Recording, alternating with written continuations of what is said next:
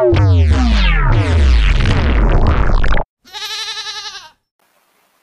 วัสดีครับทุกคนครับ มาเจอกันในวิชาแรงงานและการพนักงานสัมพันธ์อีกครั้งนะ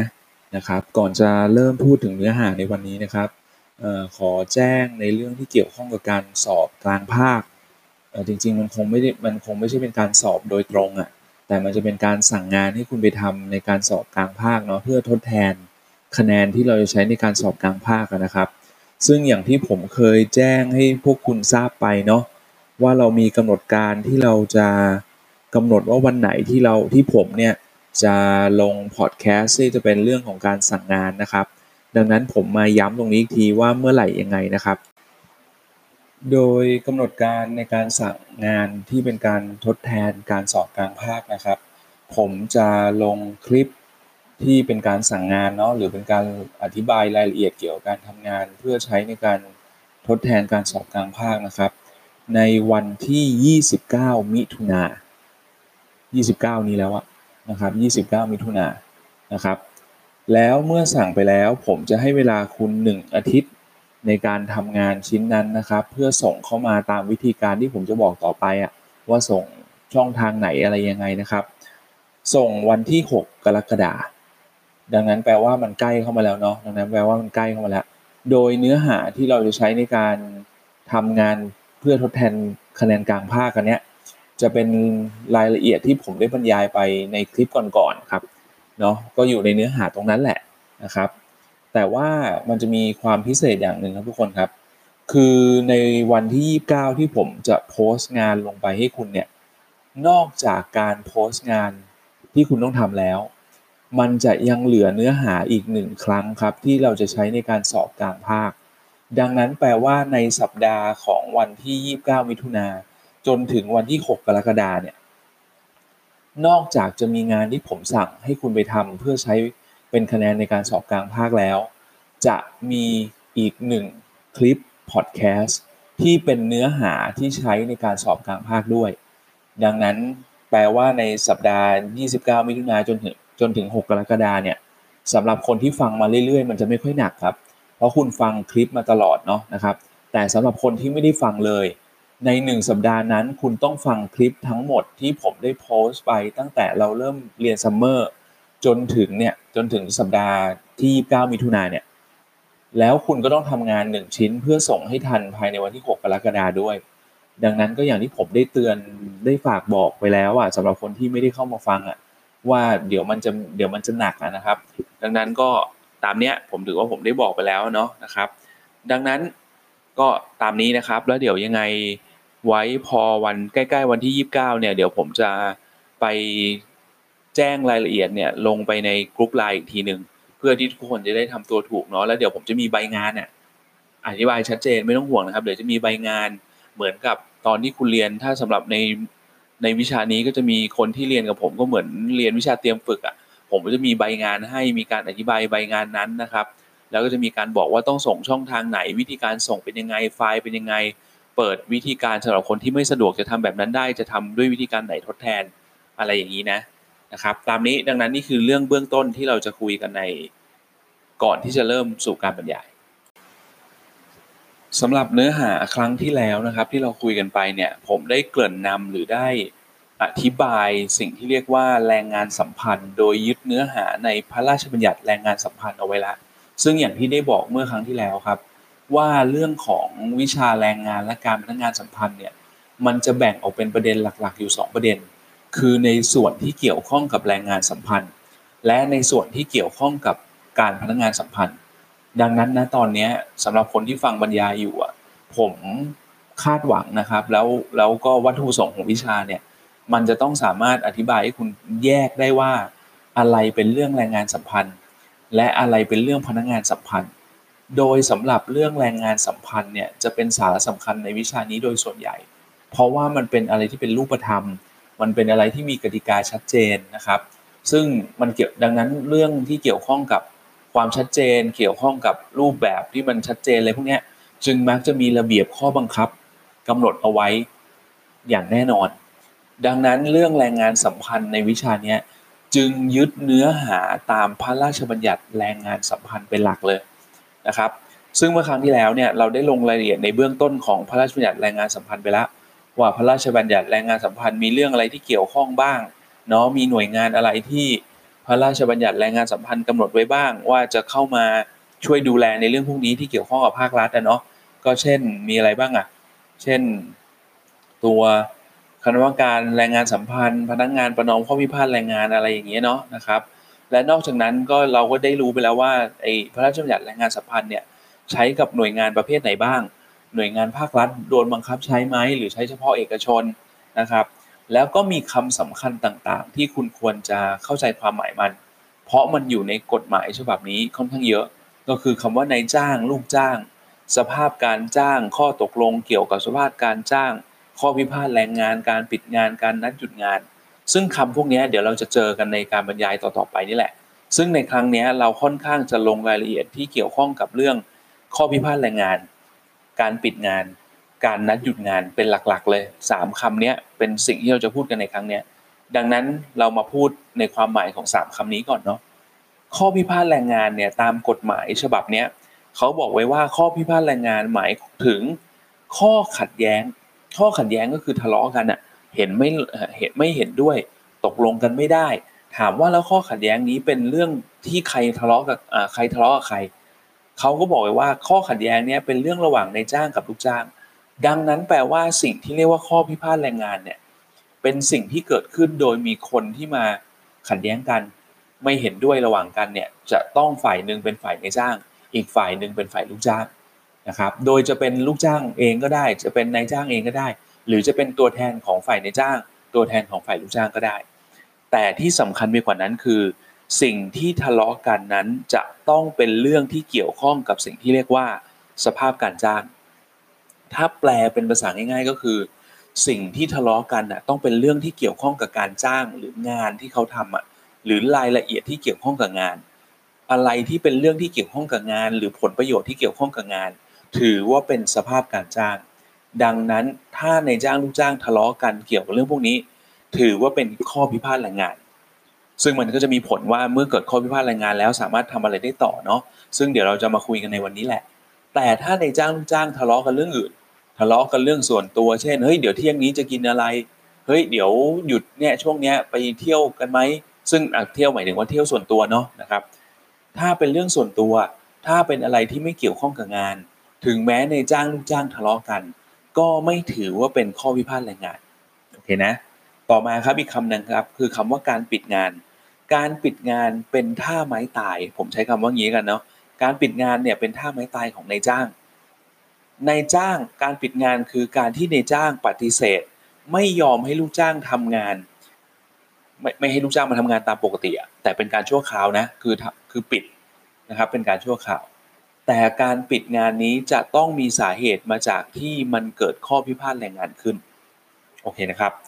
เมื่อนายจ้างมีท่าไม้ตายเป็นปิดงาน ลูกจ้างก็มีท่าไม้ตายที่เรียกว่าการนัดหยุดงานเหมือนกัน ซึ่ง concept ของการนัดหยุดงานก็เหมือนกันเลย ก็คือลูกจ้างเนี่ยร่วมกันไม่ทำงาน แต่การร่วมกันหรือรวมตัวกันไม่ทำงานเนี่ยเป็นการชั่วคราวเท่านั้น ไม่ใช่คิดว่าจะลาออกหรืออะไรเงี้ยไม่ใช่ คือแค่หยุดงานเพื่อขู่อะไรบางอย่าง หรือเพื่อแสดงจุดยืนอะไรบางอย่างว่าสิ่งที่เป็นข้อพิพาทแรงงาน หรือสิ่งที่ทะเลาะกันเนี่ยลูกจ้างไม่ happy นะไม่ยอมทำงานให้นายจ้างแล้วนะครับ ดังนั้นแปลว่าการปิดงานหรือนัดหยุดงานเนี่ย มันเป็นสาเหตุหรือเป็นวิธีการปฏิบัติที่มีสาเหตุมาจากการที่เกิดข้อพิพาทแรงงานเกิดขึ้นโอเคนะนี่คือสิ่งที่เราจะนี่คือเนื้อหาของครั้งที่แล้วที่เราพูดแล้ว แต่มันเกี่ยวข้องกับการเรียนในครั้งนี้ครับนะเดี๋ยวมันจะเกี่ยวข้องกับการเรียนในครั้งนี้ นอกนั้นเนื้อหาต่างๆ ที่เราพูดไปเมื่อครั้งที่แล้วก็จะเป็นเรื่องเกี่ยวกับรายละเอียดของข้อตกลงเกี่ยวกับสภาพการจ้าง ว่าสภาพการจ้างเป็นยังไงเมื่อเอ่อเมื่อไหร่ที่ต้องมีข้อตกลงเกี่ยวกับสภาพการจ้าง แล้วข้อตกลงเกี่ยวกับการจ้างต้องกำหนดเลยไว้บ้างนะครับ แล้วเมื่อจะทำขึ้นมาแล้วมันมีวิธีการทํำยังไงไอสิ่งที่เรียกว่าข้อตกลงเกี่ยวกับการจ้างเนี่ยถ้าบริษัทไหนจะทำให้มีขึ้นเนี่ยมีขั้นตอนยังไงบ้างนะครับ อะไรพวกเนี้ยเราพูดไปหมดแล้ว และนอกจากนั้นเราก็ไม่พูดว่าเราก็ได้พูดอธิบายไปถึงเรื่องเกี่ยวกับว่าเมื่อมีการยื่นข้อพิพาทไม่ใช่โทษทีเมื่อมีการยื่นข้อเรียกร้อง หรือการแจ้งข้อเรียกร้องเนี่ย พื่อทำให้มีข้อตกลงเกี่ยวกับสภาพการจ้างเกิดขึ้นเนี่ยเมื่อทำเสร็จแล้วตกลงกันเรียบร้อยแล้ว หรือในระหว่างตกลงต้องมีใครเกี่ยวข้องอะไรบ้าง พูดไปหมดแล้ว แต่ครั้งที่แล้วที่เราพูดไปเนี่ยมันคือถ้าเรียกง่าย ๆ นะ มันคือกรณีที่ในจ้างลูกจ้างตกลงกันได้ จบกันสวยอะคุยกันแล้วรู้เรื่อง คุยกันแล้วมีความเห็นไปในทิศทางเดียวกัน สามารถตกลงกันได้ จบอย่างที่มันควรจะเป็นและทั้งสองฝ่ายพอใจ แต่ในครั้งเนี้ยสิ่งที่เราจะพูดกันต่อมาครับ คือแล้วถ้ามันเป็นกรณีที่จบไม่สวยอะยื่นไปแล้ว ยื่นข้อเรียกร้องไปแล้ว แจ้งข้อเรียกร้องไปแล้ว แต่ไม่ได้คุยกัน หรือคุยกันแล้วตกลงกันไม่ได้ หรือมันมีเหตุอะไรก็ตามแต่ที่ทำให้เกิดการทะเลาะเบาแวงกัน หรือเกิดข้อพิพาทแรงงานเกิดขึ้นแบบเนี้ยมันจะมีวิธีการยังไง กฎหมายมองแบบนี้ครับทุกคนครับ กฎหมายมองว่า ไอตอนที่ลูกจ้างในจ้างตกลงกันได้เนี่ย มันไม่ค่อยซีเรียสหรอก เพราะว่าเขาก็เพราะว่ากฎหมายเนี่ยกำหนดรูปแบบขั้นตอนเอาไว้ชัดเจนแล้วว่าถ้าตกลงกันต้องทำยังไง มีขั้นตอนยังไงบ้าง ตกลงกันแล้วต้องทำอะไรบ้าง ตกลงกันได้แล้วต้องทำอย่างนั้นอย่างนี้นะอะไรเงี้ยแต่สิ่งที่กฎหมายแรงงานสัมพันธ์ให้ความสำคัญแล้วกำหนดวิธีการเอาไว้อย่างละเอียดอีกอีกประเด็นหนึ่งคือ กรณีที่ในจ้างลูกจ้างทะเลาะกันหรือตกลงกันไม่ได้ ตามภาษากฎหมายเราเรียกว่า วิธีระงงับข้อพิพาทแรงงาน ดังนั้นในประเด็นที่หนึ่งที่เราจะมาคุยกันในวันนี้ครับ คือเรื่องที่เกี่ยวข้องกับวิธีระงงับข้อพิพาทแรงงาน แปลเป็นภาษาง่าย ๆ คือในกรณีที่ลูกจ้างในจ้าง มีความเห็นไม่ตรงกัน เกิดการทะเลาะกัน หรืออะไรก็ตามแต่ที่มันไม่เห็นด้วยกันมันไม่เห็นด้วยแล้วมีโอกาสจะเกิดก่อให้เกิดการทะเลาะเบาแวงเกิด การทำงานที่ไม่ราบรื่นขึ้นด้วยความเห็นที่ไม่ตรงกันอะไรแบบเนี้ยกฎหมายมีการกำหนดวิธีการเอาไว้ว่าเฮ้ยคุณต้องทำแบบนี้แบบนี้นะคำถามคือทำไมกฎหมายถึงต้องระบุให้ชัดเจนเลยว่า เมื่อเกิดข้อพิพาทแรงงานขึ้น มีวิธีการระงับยังไง แนวความคิดของกฎหมายแรงงาน หรือพระราชบัญญัติแรงงานสัมพันธ์เนี่ยเขามองว่าเมื่อมีกติกากำหนดไว้ชัดเจน แล้วแต่ละฝ่ายดำเนินการอย่างชัดเจนตามรูปแบบที่กำหนดไว้ มันมีโอกาสจะลดที่ความขัดแย้งที่มันจะเกิดขึ้นเนี่ยให้มันหายไปเลย หรือเมื่อมันมีเกิดความขัดแย้งขึ้น มันก็มีแนวโน้มที่ความขัดแย้งนั้นจะหายไปได้โดยเร็ว โดยที่ไม่ได้มีการเล่นนอกกติกา ไม่มีการทำอะไรที่มันรุนแรงเกินกว่าเหตุ ไม่มีการใช้อารมณ์เกินกว่าสมควร ดังนั้นสิ่งที่กฎหมายกำหนดไว้ก็คือ วิธีการว่าคุณจะทำยังไง เมื่อลูกจ้างไม่เห็นด้วยกับนายจ้าง เมื่อนายจ้างไม่เห็นด้วยกับลูกจ้าง มีหน่วยงานภาครัฐอะไรมาช่วยไหม หรือมีวิธีการอะไรที่คุณทำได้ เพื่อให้สิ่งที่มันไม่เห็นด้วยเพื่อเพื่อเพื่อทำให้สิ่งที่ตกลงกันไม่ได้ มันสามารถหาข้อสรุปได้อย่างเร็วที่สุด และมีวิธีการที่เหมาะสมที่สุด ไม่มีการเอาเรื่องส่วนตัวเข้ามาเกี่ยวข้อง หรือมีเรื่องส่วนตัวเข้ามาเกี่ยวข้องได้น้อยที่สุด กฎหมายเขาจึงกำหนดวิธีการเอาไว้ เหมือนเป็นคู่มือว่าเมื่อทะเลาะกันแล้วอะคุณต้องทำตัวแบบนี้นะทำแบบอื่นไม่ได้ ถ้าทำแบบอื่นหรือทำให้เกิดความเสียหายจากเรื่องอื่นๆเนี่ยคุณต้องได้รับโทษ ดังนั้นในจ้างลูกจ้างก็จะรู้ว่าอ๋อเมื่อทะเลาะกัน เมื่อเห็นไม่ตรงกัน เมื่อมีการแจ้งข้อเรียกร้อง หรือยื่นข้อเรียกร้องแล้ว แล้วตกลงกันไม่ได้ ต้องทำแบบนี้นะ จะได้ไม่มีเรื่องราวอื่น ๆ ที่มันควบคุมไม่ได้ครับ ไม่ใช่ว่าใช้วิธีการส่วนตัว ไปเผาโรงงานในจ้าง หรือว่าไปทำอะไรที่มันน่ากลัวน่ากลัว หรือไปทำอะไรที่ทำให้อีกฝ่ายเสียเปรียบมากๆ เพื่อยอมทำตามที่ตัวเองต้องการดังนั้นในวันนี้ทุกคนครับ เราจะเข้าสู่หมวดที่สองครั้งที่แล้วอะเราพูดไปหมวดที่หนึ่งนะครับรายละเอียดทั้งหมดของหมวดที่หนึ่งอะเราพูดแล้วต่อมาในวันนี้เราจะพูดถึงหมวดที่สองซึ่งในหมวดที่สองในพระราชบัญญัติแรงงานสัมพันธ์เนี่ยเป็นเรื่องเกี่ยวกับวิธีระงับข้อพิพาท ดังนั้นเดี๋ยวเราจะมาดูกันครับว่าการระงับข้อพิพาทตามแนวทางที่กฎหมายกำหนดไว้เนี่ยมีใครเกี่ยวข้องบ้าง และมีวิธีการอะไรที่กฎหมายบอกเอาไว้บ้างนะครับ ก่อนจะบรรยายในเนื้อหานะครับผมย้ำกับทุกคนอีกทีนะ ว่าเราไม่ได้เรียนในเชิงของนิติศาสตร์นะ แต่คือดังนั้นคุณไม่ต้องจำเลขมาตราเลย คุณไม่ต้องจำพวกองค์ประกอบอะไรที่มันเป็นเรื่องของนิติศาสตร์อะ แต่ผมเลี่ยงไม่ได้ที่ผมต้องพูดเนาะหมายถึงว่าผมต้องพูดเลขมาตา ผมต้องพูดองค์ประกอบที่มันเกี่ยวข้องในมาตรานั้นๆ หรือมันอาจจะมีคำศัพท์ที่มันเป็นในเชิงนิติศาสตร์หรือกฎหมายค่อนข้างเยอะอะพอเราพูดเรื่องกฎหมายอะเนาะแต่ว่าสิ่งที่ผมจะใช้วัดว่าคุณเข้าใจไม่เข้าใจเนี่ย แค่ประเด็นเดียวเลย คือขอให้คุณเข้าใจวิธีปฏิบัติในเรื่องนั้นๆ หรือแปลเป็นภาษาง่าย ๆ คือ เรื่องมาตรานั้นอะเขาบอกว่าต้องทํำยังไง ขอให้คุณสามารถสรุปได้ว่าไอ้เรื่องนั้นอะเขาให้ในายจ้างทํำยังไง เขาให้ลูกจ้างทํำยังไง เขาให้คนที่เกี่ยวข้องต้องทํำยังไงบ้าง โอเคแล้วสำหรับวิชานี้เราไม่มีการถามเลขมาตรา เราไม่มีการถามองค์ประกอบอะไรที่มันเป็นองค์ประกอบทางกฎหมายอะนะครับ ดังนั้นเข้าสู่เนื้อหาของวันนี้ครับ อย่างที่บอกไปหมวดที่ 2 ในพระราชบัญญัติแรงงานสัมพันธ์เนี่ยเป็นการกำหนดวิธีระงับข้อพิพาทแรงงาน พูดง่าย ๆก็คือหมวดที่1เนี่ย ไอ้หมวดที่1ที่พูดไปก่อนหน้านี้มันเป็นเรื่องที่เกี่ยวข้องกับการปูพื้นฐานเอาไว้ แล้วก็บอกว่าถ้าถ้ามีอะไรที่เห็นไม่เห็นไม่ตรงกันเนี่ย ต้องทำแบบนั้นแบบนี้นะ แต่ว่านั้นนะคือจบสวย เห็นไม่ตรงกันแต่จบแต่ตกลงกันได้ จบเลย แต่ในกรณีของหมวดที่2เนี่ยคือเห็นไม่ตรงกันแล้วเนี่ย แต่มันดันจบไม่ลงอะ่ะก็ยังจบไม่ลงอยู่ จะด้วยเหตุผลอะไรก็ตามแต่แต่มันจบไม่ได้ เมื่อจบลงไม่ได้กฎหมายเลยกลัวว่ากลัวจะเกิดว่ามีปัญหาอะไรตามมาเกิดขึ้น ดังนั้นเลยกำหนดวิธีระงับข้อพิพาทเอาไว้นะครับ โดยในมาตราแรกของหมวดที่ 2 ครับ คือมาตราที่ 21 มาตราที่ 21 เนี่ยเป็นมาตราที่กำหนดไว้ว่า ยังไงล่ะ ที่เรียกว่ามีข้อพิพาทแรงงานเกิดขึ้น นะยังไงอะยังไงถือว่ามีข้อพิพาทแรงงานเกิดขึ้น แล้วเมื่อเกิดขึ้นแล้วมีอะไรที่ต้องทำเบื้องต้น นะครับมาตราที่ 21 บอกไว้ว่า ในกรณีที่ไม่มีการเจรจากันภายในกำหนดตามมาตรา 16 ผมแปลเป็นภาษาง่ายๆเลยนี่คือนี่คือกรณีแรกที่เกิดที่มีโอกาสเกิดข้อพิพาทแรงงานคือ มีฝ่ายที่ยื่นข้อเรียกร้องไปแล้ว หรือมีฝ่ายที่แจ้งข้อเรียกร้องไปแล้ว แต่ไม่ได้มีการคุยกัน ดังนั้นเมื่อไม่มีการคุยกันภายในกำหนดที่มาตรา 16อ่าที่มาตรา 16กำหนดไว้ ช่างมันเถอะว่ามาตรา 16 มันกำหนดไว้ไงผมสรุปให้เลย ว่าในกรณีที่ไม่ได้คุยกันภายใน 3 วันนับตั้งแต่มีฝ่ายที่แจ้งข้อเรียกร้อง และได้รับข้อเรียกร้องกันไปกันแล้วอะดังนั้นพูดง่ายๆกรณีแรกที่ถือว่ามีข้อพิพาทแรงงานเกิดขึ้น คือไม่ได้มีการคุยกันภายในสามวัน นับตั้งแต่ได้รับข้อเรียกร้อง อันนี้คือกรณีที่หนึ่งมาตรายี่สิบบอกต่อไปว่า หรือมีการเจราจากันแล้ว คือมีการคุยกันอะ ภายในสามวันนั้นนะนับตั้งแต่มีการยื่นข้อเรียกร้องเนี่ยอย่างเช่นในจ้างยื่นให้ลูกจ้าง หรือลูกจ้างยื่นให้ในจ้างเนี่ยมีการคุยกันละแต่การคุยกันภายในสามวันเนี้ยมันคุยไปคุยมาคุยไปคุยมาเลยกว่าสามวันไปแล้วนะคุยกันกี่ครั้งก็ได้ก็ตามแต่เนี่ยแต่มันหาข้อสรุปหรือตกลงกันไม่ได้ กฎหมายบอกไว้ว่า หรือมีการเจรจากันแล้ว แต่ตกลงกันไม่ได้ ไม่ว่าด้วยเหตุใด ดังนั้น 2 กรณีครับทุกคนครับ สิ่งที่คุณต้องเข้าใจนะตอนนี้คือ แปลว่าข้อพิพาทแรงงานหรือสิ่งที่เรียกกันง่าย ๆ ว่าในจ้างลูกจ้างเห็นไม่ตรงกันเนี่ยกฎหมายมองว่ามันเกิดได้จากสองสาเหตุ อันที่ 1 คือไม่มีการเจราจากัน หรือไม่ได้คุยกันเลยภายใน 3 วันนับตั้งแต่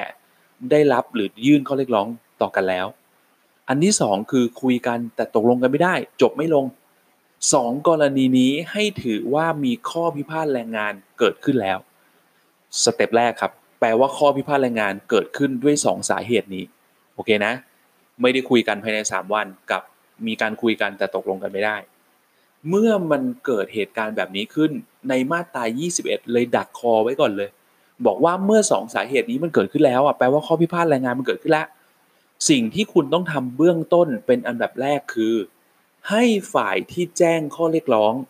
แจ้งเป็นหนังสือให้พนักงงานประนอมข้อพิพาทแรงงานทราบ ภายใน 24 ชั่วโมง นับแต่เวลาที่พ้นกำหนดหรือเวลาที่ตกลงกันไม่ได้ ดังนั้นในมาตรา 21 ครับ มีสิ่งที่เป็นประเด็นอยู่ 2 ประเด็นในมาตรานี้ อันที่ 1 คือเมื่อไหร่ที่ถือว่ามีข้อพิพาทแรงงานเกิดขึ้น คุณรู้แล้วมี 2 กรณีเนาะหนึ่งคือคุยกันนะครับ อันที่ 1 คือคุยกันแต่ตกลงกันไม่ได้ กับอีกอันที่ 2 คือไม่ได้คุยกันภายในกำหนดเวลาที่กฎหมายกำหนดไว้ คือ 3 วันนับตั้งแต่มีการยื่นข้อเรียกร้อง และได้รับข้อเรียกร้องไปแล้ว ดังนั้นเมื่อเกิดข้อพิพาทแรงงานเกิดขึ้น กฎหมายเลยกำหนดวิธีการเอาไว้เลยครับ ว่าเมื่อเกิดข้อพิพาทแรงงานเกิดขึ้น ฝ่ายที่ต้องดำเนินการหรือ action เป็นฝ่ายแรกคือ ฝ่ายที่แจ้งข้อเรียกร้อง หรือฝ่ายที่ยื่นข้อเรียกร้องนั่นแหละ กฎหมายมองว่าเมื่อคุณแจ้งข้อเรียกร้อง เมื่อคุณยื่นข้อเรียกร้อง ลว่าคุณเป็นจุดเริ่มต้น หรือคุณเป็นคนที่ตั้งประเด็นในการที่อยากจะคุย เป็นเป็นคนที่ตั้งประเด็นในเรื่องที่มีโอกาสจะทะเลาะกัน ดังนั้นเมื่อคุยกันตกลงไม่ได้ เมื่อไม่ได้คุยกัน คุณจึงมีหน้าที่จะต้องแจ้งให้หน่วยงานภาครัฐทราบ ดังนั้นเมื่อเกิดข้อพิพาทแรงงานเกิดขึ้นสเต็ปแรกที่ต้องทำคือ ฝ่ายที่แจ้งข้อเรียกร้อง ต้องทำเป็นเอกสารขึ้นมา แล้วไปยื่นให้พนักงานประนอมข้อพิพาทแรงงานทราบ ภายใน 24 ชั่วโมง ก็คือถ้าพูดเป็นถ้าพูดง่ายๆก็คือภายใน 1 วันน่ะนะครับก็คือ 24 ชั่วโมงอะนับตั้งแต่ที่ไม่ได้คุยกัน ก็คือนับตั้งแต่ที่พ้นกำหนด 3 วันไปแล้วอะที่ไม่ได้คุยกันนะครับ หรือนับตั้งแต่ที่รู้แล้วว่าตกลงกันไม่ได้แน่ๆนะครับ ตามนี้นี่คือมาตราที่ 21 ดังนั้นแปลว่ามาตราที่ 21เนี่ยจึงเป็นมาตราที่บอกไว้ว่า เมื่อไหร่ที่ข้อพิพาทแรงงานเกิดขึ้น และเมื่อข้อพิพาทแรงงานเกิดขึ้นแล้ว มีใครต้องทำอะไรในเบื้องต้นบ้าง อันนี้คือมาตรา 21 เนาะนะครับ เมื่อมาตรา 21 บอกไว้แบบนี้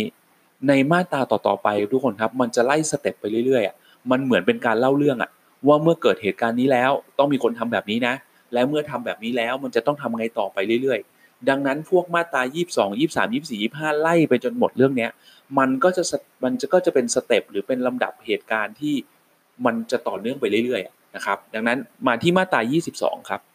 มาตรา 22 เป็นมาตราที่บอกว่า เป็นการสรุปเกี่ยวข้องกับรายละเอียดว่า เมื่อพนักงานประนอมข้อพิพาทเนี่ยได้รับการแจ้งเป็นหนังสือ จากฝ่ายที่แจ้งข้อเรียกร้องแล้วเนี่ยพนักงานประนอมข้อพิพาทต้องทำตัวยังไง มาตรา 22 บอกไว้เลยครับ เมื่อพนักงานประนอมข้อพิพาทแรงงานได้รับแจ้งตามไอ้มาตรา21เนี่ยที่พูดไปเมื่อกี้ให้พนักงานประนอมข้อพิพาทแรงงานนะครับ สิ่งที่ต้องทำคือดำเนินการไก่เกี่ยเพื่อให้ฝ่ายแจ้งข้อเรียกร้อง และฝ่ายรับข้อเรียกร้อง ตกลงกันภายในกำหนด 5 วัน นับแต่วันที่พนักงานประนอมข้อพิพาทแรงงานได้รับหนังสือแจ้ง ดังนั้นในมาตรา 22วรรคแรก ภาษากฎหมายย่อหน้าเนี่ยเขาเรียกเป็นวรรค เนาะดังนั้นวรรคแรกเนี่ยไอ้มาตรา22เนี่ยจึงกำหนดไว้เลยครับ ว่าเมื่อพนักงานประนอมข้อพิพาทได้รับแจ้งแล้ว สิ่งที่คุณจะต้องทำคือคุณต้องเข้าไปดำเนินการไก่เกลี่ยคำว่าดำเนินการไก่เกลี่ยในที่นี้คือ ให้เรียกฝ่ายที่แจ้งข้อเรียกร้อง กับฝ่ายที่เป็นฝ่ายรับข้อเรียกร้องเนี่ยไม่ว่าจะเป็นนายจ้างลูกจ้างเนี่ยจะต้องมีการมาตกลงกันหรือต้องมาคุยกันเนี่ยภายใน 5 วัน นับตั้งแต่ในนับตั้งแต่ที่ฝ่ายที่แจ้งข้อเรียกร้องเนี่ย เอาหนังสือไปให้พนักงานข้อพิพาทนะครับ เอาหนังสือไปให้พนักงานประนอมข้อพิพาทเมื่อพนักงานประนอมข้อพิพาทได้รับหนังสือแล้ว คุณต้องเข้ามาเคลียร์ภายใน 5 วัน แต่เคลียร์ได้เคลียร์ไม่ได้อีกเรื่องนะ แต่ภายใน 5 วันนี้คุณต้องเข้ามาช่วยเคลียร์กฎหมายมองแบบนี้ครับ กฎหมายมองว่าไอ้เจ้าไอ้ห้าวันเนี่ยถือเป็นระยะเวลาที่ไม่นานไม่นานเกินไป ที่จะมีคนเข้ามาช่วยเคลียร์โอเคไหมนะครับ ดังนั้นนี่คือสเต็ปต่อมาครับ เมื่อข้อพิพาทแรงงานเกิดขึ้น เมื่อฝ่ายแจ้งข้อเรียกร้อง แจ้งเป็นหนังสือให้พนักงานประนอมข้อพิพาททราบแล้ว ภายใน 24 ชั่วโมง พนักงานประนอมข้อพิพาทมีเวลาภายใน 5 วันที่จะเข้ามาช่วยไก่เกลี่ย หลังจากที่ได้รับแจ้ง นี่คือมาตรา 22 วรรคแรกนะครับ มาตรา 22 วรรคแรก เมื่อพนักงานประนอมข้อพิพาทเข้ามาช่วยเคลียร์ ถ้าเคลียร์ได้ ในมาตรา 22 วรรค 2กำหนดเอาไว้ว่า วักคือคำว่าย่อหน้านะย้ำอีกทีนะวักคือย่อหน้าสำหรับคนที่เปิดเอกสารตามไป หรือเดี๋ยวไปอ่านอีกทีนึงอะคุณก็จะเห็นว่า 22เนี่ยมาตรา22เนี่ยมันแบ่งออกเป็น 3 ย่อหน้า ซึ่งภาษากฎหมายเนี่ยเขาเรียกว่าเป็นวักวักนะครับเป็นวักวักวักที่2เนี่ยกำหนดไว้ว่า ถ้าได้มีการตกลงกันภายในระยะเวลาตามวักที่1นะตามย่อหน้าที่1อะให้นำมาตราที่ 18 มาใช้บังคับโดยอนุโลมคำว่ามาตรา 18 ในที่นี้ก็คือ เมื่อตกลงกันได้ต้องทำยังไงบ้าง เมื่อตกลงกันได้ ก็ให้ทำเป็นข้อตกลงฉบับใหม่ขึ้นมาเซ็นชื่อลงนามทั้งสองฝ่าย ถูกไหมแปะประกาศ 30 วันนะครับแล้วไปจดทะเบียนภายใน 15 วัน นี่คือสิ่งที่ต้องทำครับ อันนี้คือจบสวยแล้ว แปลว่าสองคนคุยไม่รู้เรื่อง ฝ่ายแจ้งข้อเรียกร้องไปเรียกพนักงานประนอมข้อพิพาทเข้ามาช่วยคุยเฮ้ยสำเร็จเว้ยเคลียร์สำเร็จเว้ยเมื่อเคลียร์สำเร็จตกลงกันได้ แปลว่าสิ่งที่ทะเลาะกัน หรือสิ่งที่แจ้งข้อเรียกร้องไป ได้รับการแก้ไขแล้ว ก็ให้ทำข้อตกลงเกี่ยวกับสภาพการจ้างฉบับใหม่ขึ้นมา อันนี้กลับมาจบสวยแล้วแต่วรรคที่ 3 ครับทุกคนครับ คือกรณีที่จบไม่สวย เพราะหมวดที่ 2 มันเป็นเรื่องของการระงับข้อพิพาทแรงงานเนาะดังนั้นมันก็มีโอกาสที่มันจะตกลงกันไม่ได้ต่อไปอยู่ดีอะ่ะเพราะว่าสองคนคุยกันไม่รู้เรื่อง เกิดข้อพิพาทแรงงาน นะสองคนคุยไม่ร่วงไม่รู้เรื่องเนี่ยเกิดข้อพิพาทแรงงาน แล้วสองคนแล้วฝ่ายแจ้งข้อเรียกร้องไปเรียกข้ออ่าไปเรียกพนักงานนะครับประนอมข้อพิพาทเข้ามาช่วย ก็ยังก็มีโอกาสที่ยังจะคุยไม่รู้เรื่องอีก ดังนั้นมาตรา 22 วรรค 3 จึงบอกไว้ว่า ในกรณีที่ไม่อาจตกลงกันได้ ภาษากฎหมายเนาะไม่อาจตกลงกันได้ แปลเป็นภาษาง่าย ๆ คือก็ มึงคุยกันไม่รู้เรื่องอะตกลงกันไม่ได้อยู่ดีอะถึงแม้มีพนักงานประนอมข้อพิพาทเข้ามาช่วยนะครับ มีพนักงานประนอมข้อพิพาทแรงงานเข้ามาช่วย ตกลงกันไม่ได้ภายในระยะเวลาที่กำหนดไว้ตามวรรคที่หนึ่งคือตกลงกันไม่ได้ภายใน5วันน่ะให้ถือว่าข้อพิพาทแรงงานที่เกิดขึ้นในมาตรา 21 เนี่ย เปลี่ยนสภาพครับ เพราะแปลว่าข้อพิพาทแรงงานที่เกิดขึ้นเนี่ย มันเคลียร์ไม่ได้เว้ย ดังนั้นข้อพิพาทแรงงานที่เคลียร์กันไม่ได้ ในสเต็ปที่มีพนักงงานประนอมข้อพิพาทแรงงานเข้ามาช่วยเคลียร์จะเปลี่ยนจากข้อพิพาทแรงงานเฉยๆกลายเป็นข้อพิพาทแรงงานที่ตกลงกันไม่ได้ โอเคไหมน่าจะเข้าใจเนาะข้อพิพาทแรงงานเนี่ยเกิดขึ้นได้จาก 2 กรณี คือในจ้างกับลูกจ้าง คือฝ่ายใดเป็นฝ่ายยื่นอะไรก็ตามแต่นะ คือฝ่ายที่ยื่นข้อเรียกร้องกับฝ่ายที่แจ้งฝ่ายที่รับข้อเรียกร้องเนี่ย ไม่ได้คุยกันภายใน 3 วัน หรือไม่ได้คุยกัน หรือคุยกันแล้วแต่ตกลงกันไม่ได้ แบบนี้เรียกว่าข้อพิพาทแรงงานเฉยๆแต่เมื่อไหร่ก็ตามที่ฝ่ายแจ้งเข้อเรียกร้องไปเรียกพนักงาน ประนอมข้อพิพาทเข้ามาช่วยคุย แล้วเมื่อเข้ามาช่วยไก่เกลี่ยแล้ว ภายใน 5 วันในภายในกำหนด 5 วันเนี้ยมันยังเคลียร์กันไม่ได้อยู่ กฎหมายตัดบทตรงนี้เลยครับ กฎหมายบอกว่า 5 วันเนี่ยถึงเมื่อมีคนเข้ามาช่วยเคลียร์ภายใน 5 วันนี้แล้วอะ แต่ 5 วันนี้มันยังเคลียร์ไม่เสร็จอีก แปลว่าเรื่องนี้ไม่ได้จบง่าย ๆ แล้ว แล้วถ้าปล่อยให้มันยืดเยื้อไปกว่านี้เนี่ย เดี๋ยวมันมันเดี๋ยวมันอาจเกิดเรื่องใหญ่ไปกว่านี้ได้ เกิดความวุ่นวายไปกว่านี้ได้ ดังนั้นกฎหมายจึงตัดจบตรงนี้ครับ ว่าเมื่อไหร่ก็ตามที่ข้อพิพาทแรงงาน ที่มีพนักงงานประนอมข้อพิพาทแรงงานเข้ามาช่วยเคลียร์แล้วพ้นกำหนดภายใน 5 วันนับตั้งแต่พนักงานประนอมข้อพิพาทได้รับหนังสือแล้วมาช่วยเคลียร์แล้วเนี่ย ข้อพิพาทแรงงานนั้นจะกลายเป็นข้อพิพาทแรงงานที่ตกลงกันไม่ได้ แล้วในวรรคสามเนี้ยของมาตรา22 ก็เลยบอกเอาไว้ว่า เมื่อไหร่ก็ตามที่เป็นข้อพิพาทแรงงานที่ตกลงกันไม่ได้ ในกรณีแบบนี้ในจ้างและลูกจ้างอาจจะตกลงกันทำสิ่งพวกนี้ขึ้นมาได้ครับ ถามว่าทำอะไรทำได้ 3 เรื่อง 1. ตั้งผู้ชี้ขาดข้อพิพาทแรงงาน ซึ่งเดี๋ยวมันจะอยู่ในเนื้อหาของมาตรา26 เดี๋ยวค่อยว่ากันเรายังพูดไปไม่ถึง แต่กฎหมายมาพูดในตรงนี้ก่อนนะครับ ดังนั้นเมื่อไหร่ก็ตามที่เกิดข้อพิพาทแรงงานที่ตกลงกันไม่ได้ขึ้นมานะครับ เมื่อไหร่ก็ตามที่เกิดข้อพิพาทแรงงานที่ตกลงกันไม่ได้ อันนี้เป็นภาษากฎหมายเลยเนาะนะครับ ข้อพิพาทแรงงานที่ตกลงกันไม่ได้ในจ้างหรือลูกจ้าง มีสิ่งที่สามารถทำได้อยู่ 3 แบบเท่านั้นทำได้แค่ 3 เรื่องนี้เท่านั้น 1 คือตั้งผู้ชี้ขาดข้อพิพาทแรงงาน ซึ่งไอ้ผู้ชี้ขาดข้อพิพาทแรงงานเนี่ยเราเคยพูดไปในหมวดที่ 1 ไปแล้วเนาะว่าเขาคือใครเนาะนะครับ กับวิธีที่ 2 ที่ทำได้คือในจ้างปิดงาน วิธีที่ 3 คือลูกจ้างนัดหยุดงาน ดังนั้นแปลว่า ผมสรุปแบบนี้นะ ดังนั้นแปลว่า ไอ้ข้อพิพาทแรงงานเฉยๆเนี่ยสิ่งที่ทำได้มีแค่อย่างเดียว ถ้าเป็นข้อพิพาทแรงงานเฉยๆนะ คือเรียกพนักงานประนอมข้อพิพาทแรงงานเข้ามาช่วยคุย แต่เมื่อไหร่ก็ตามที่พนักงานประนอมข้อพิพาทเนี่ยเข้ามาช่วยคุยแล้ว มันเคลียร์ไม่ได้ เหตุการณ์ที่เกิดขึ้นยังเคลียร์ไม่ได้ จะเปลี่ยนเป็นข้อพิพาทแรงงานที่ตกลงกันไม่ได้ ถึงจะสามารถมาทำไอ้สามเรื่องนี้ได้ คือตั้งข้อพิพาทแรงงานจะได้จบไปเลย ให้ผู้ชี้ขาดเนี่ยตั้งผู้ชี้ขาดข้อพิพาทแรงงานเนี่ยจะได้ตัดจบไปเลย ว่าเฮ้ยเรื่องนี้ต้องทำยังไง เรื่องจะได้จบ หรือปิดงานในจ้างปิดงาน ลูกจ้างหยุดงาน ถามว่าอะไรเป็นสาเหตุที่เปิดโอกาส ให้ในจ้างปิดงานหรือลูกจ้างนัดหยุดงานได้ อันนี้ผมก็ต้องพูดเหมือนเดิมอะสำหรับคนที่ได้เคยเรียนหรือฟังบรรยายกับผมในวิชากฎหมายแรงงาน และสวัสดิการสังคมไปแล้วเนาะเราได้พูดเนื้อหาคร่าวๆของไอ้เรื่องปิดงานกับหยุดงาน ในขั้นตอนของแรงงานสัมพันธ์ ในกฎหมายแรงงานที่เกี่ยวข้องแรงงานสัมพันธ์ไปหน่อยๆเนาะเหตุผลหลักหรือวัตถุประสงค์หลักที่ทำให้กฎหมายแรงงานเนี่ย กำหนดไว้ว่าเมื่อไหร่ก็ตามที่เกิดข้อพิพาทแรงงานที่ตกลงกันไม่ได้เนี่ย แล้วเปิดโอกาสให้ในจ้างปิดงาน ปิดงานคือไม่ให้ลูกจ้างมาทำงานชั่วคราว หรือลูกจ้างนัดหยุดงานเลยคือไม่ทำงานให้ในจ้างชั่วคราวเนี่ย มีเหตุผลหลักคือเป็นการให้ฝ่ายใดฝ่ายหนึ่งเนี่ยแสดงจุดยืนว่าสิ่งที่ทะเลาะกันน่ะเขาไม่โอเคนะ แล้วเขาไม่ยอมทำงานให้แล้วหรือเขาไม่เปิดโอกาสให้คุณทำงานแล้ว มันจึงเป็นการคล้ายๆกับการที่บีบให้อีกฝ่ายอะกลับมาคิดอีกทีแล้ว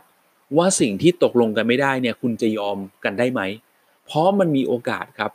คิดภาพตามนิดหนึ่งครับ มันมีโอกาสเนาะอย่างเช่นในจ้างปิดงานเนี่ยเมื่อปิดงานแล้วเนี่ย แปลว่าลูกจ้างก็มีโอกาสที่จะไม่ได้ทำงาน แล้วก็มีโอกาสที่จะไม่ได้ค่าจ้างอะไรอย่างนี้เนาะดังนั้นเมื่อปิดงานเนี่ยมันก็ทำให้ลูกจ้างรู้สึกว่าเฮ้ย เราอาจจะไม่มีงานทำนะเว้ยในจ้างเขาจริงนะเว้ยอาจจะยอมยอมเขา เรื่องที่ทะเลาะกัน หรือเรื่องที่ไม่เห็น หรือเรื่องที่ไม่ยอมมาคุยกัน อาจจะเปิดโอกาสให้ได้มาคุยกันก็ได้ เหมือนกันครับ กฎหมายก็มองว่าเมื่อลูกจ้างนัดรวมตัวกันไม่ทำงานให้ในจ้าง ในจ้างได้รับผลกระทบแน่นอน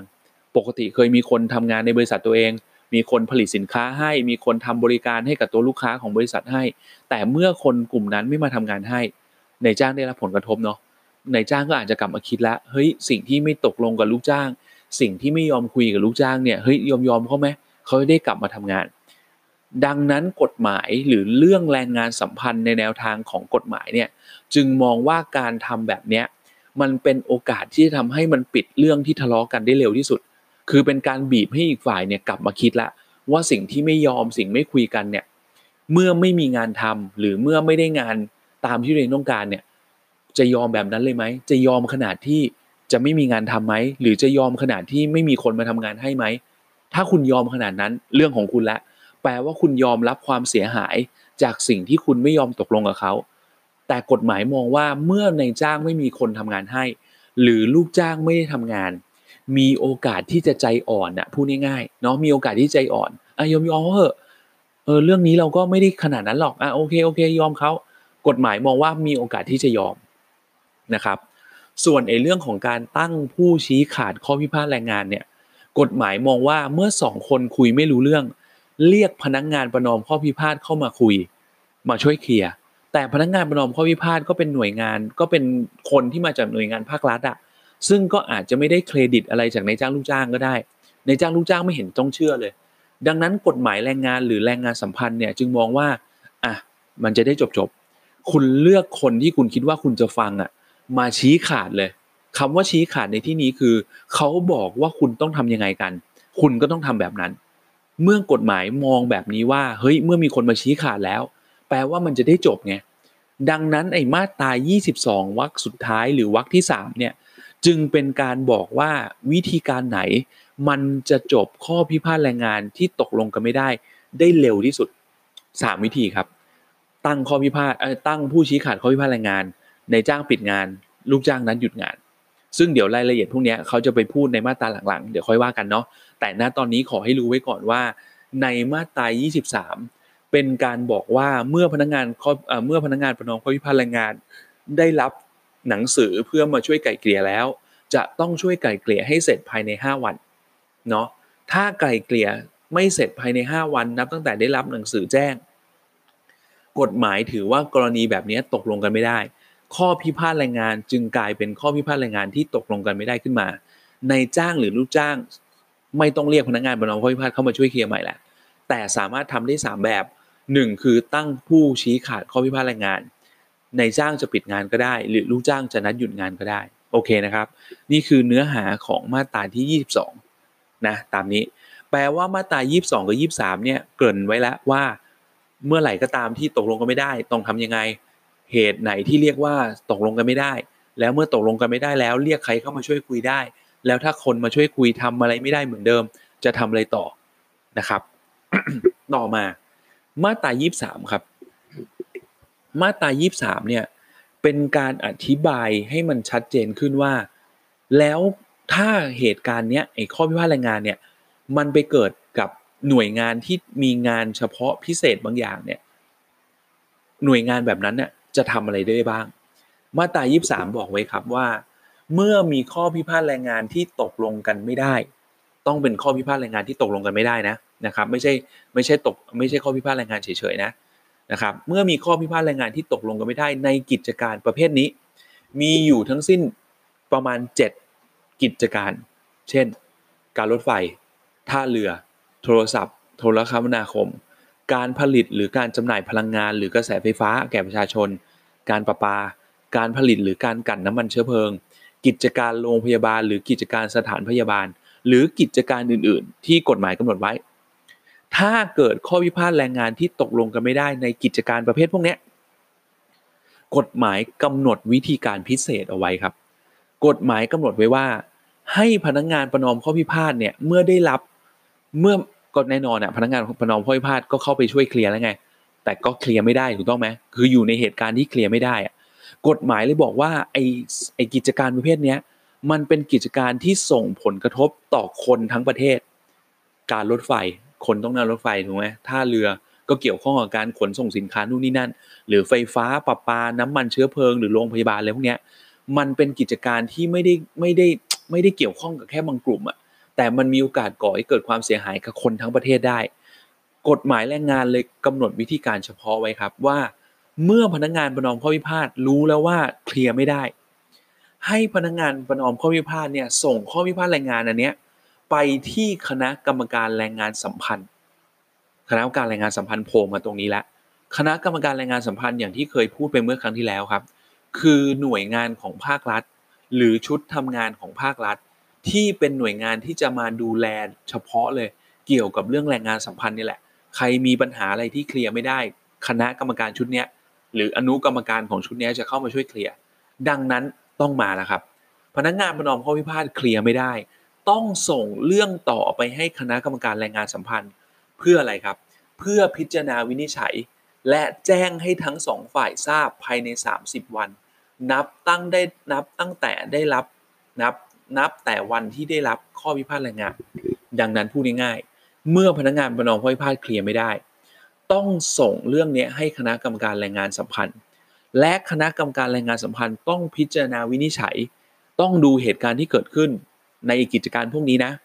ในกิจการพวกนี้นะ รถไฟท่าเรือนู่นนี่นั่นอะไรเงี้ย แล้วกำหนดวิธีการออกมาเลยครับ จะได้จบ โดยแจ้งสิ่งที่ต้องทำเนี่ยภายใน 30 วัน นับตั้งแต่ได้รับข้อพิพาท นับนับตั้งแต่ได้รับเรื่องอะจากพนักงานประนอมข้อพิพาทมันก็จบเหมือนเดิมครับ คือกฎหมายมองว่า เมื่อกิจการพวกนี้มันส่งผลกระทบต่อคนทั้งประเทศ แล้วพนักงานประนอมข้อพิพาทเคลียร์ไม่ได้ แปลว่าปัญหามันยังมีอยู่ มันต้องหาจุดจบลงให้ได้ จุดจบที่มันจะลงได้คือต้องให้หน่วยงานภาครัฐเข้ามาช่วยเคลียร์แต่การช่วยเคลียร์นี้ต้องจบภายใน 30 วัน เพราะไม่งั้นมันจะนานเกินไป โอเคไหมตามนี้นะครับ ดังนั้นในมาตรา 23 ในในวรรคตรงเนี้ยในเนื้อหาตรงเนี้ยเขาบอกแบบนี้ไว้ แต่มาตรา 23 มันไม่จบเท่านี้ครับ มันยังมีวรรคต่อมาครับ บอกไว้บอกเอาไว้ว่า พวกนายจ้างลูกจ้าง หรือตัวแทนนายจ้างลูกจ้างเนี่ยเมื่อได้รับ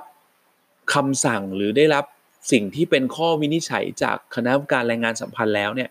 แล้วถ้าสมมุติว่าไม่เห็นด้วย ไม่เห็นด้วย ทำไม่ได้สิ่งที่คุณทำมาเนี่ยมันไม่มันไม่แฟร์กับเขาฝ่ายไหนก็ได้นะในจ้างลูกจ้างหรือตัวแทนในจ้างลูกจ้างก็ได้นะครับ มีสิทธิ์อุทธรณ์ต่อรัฐมนตรีกระทรวงแรงงาน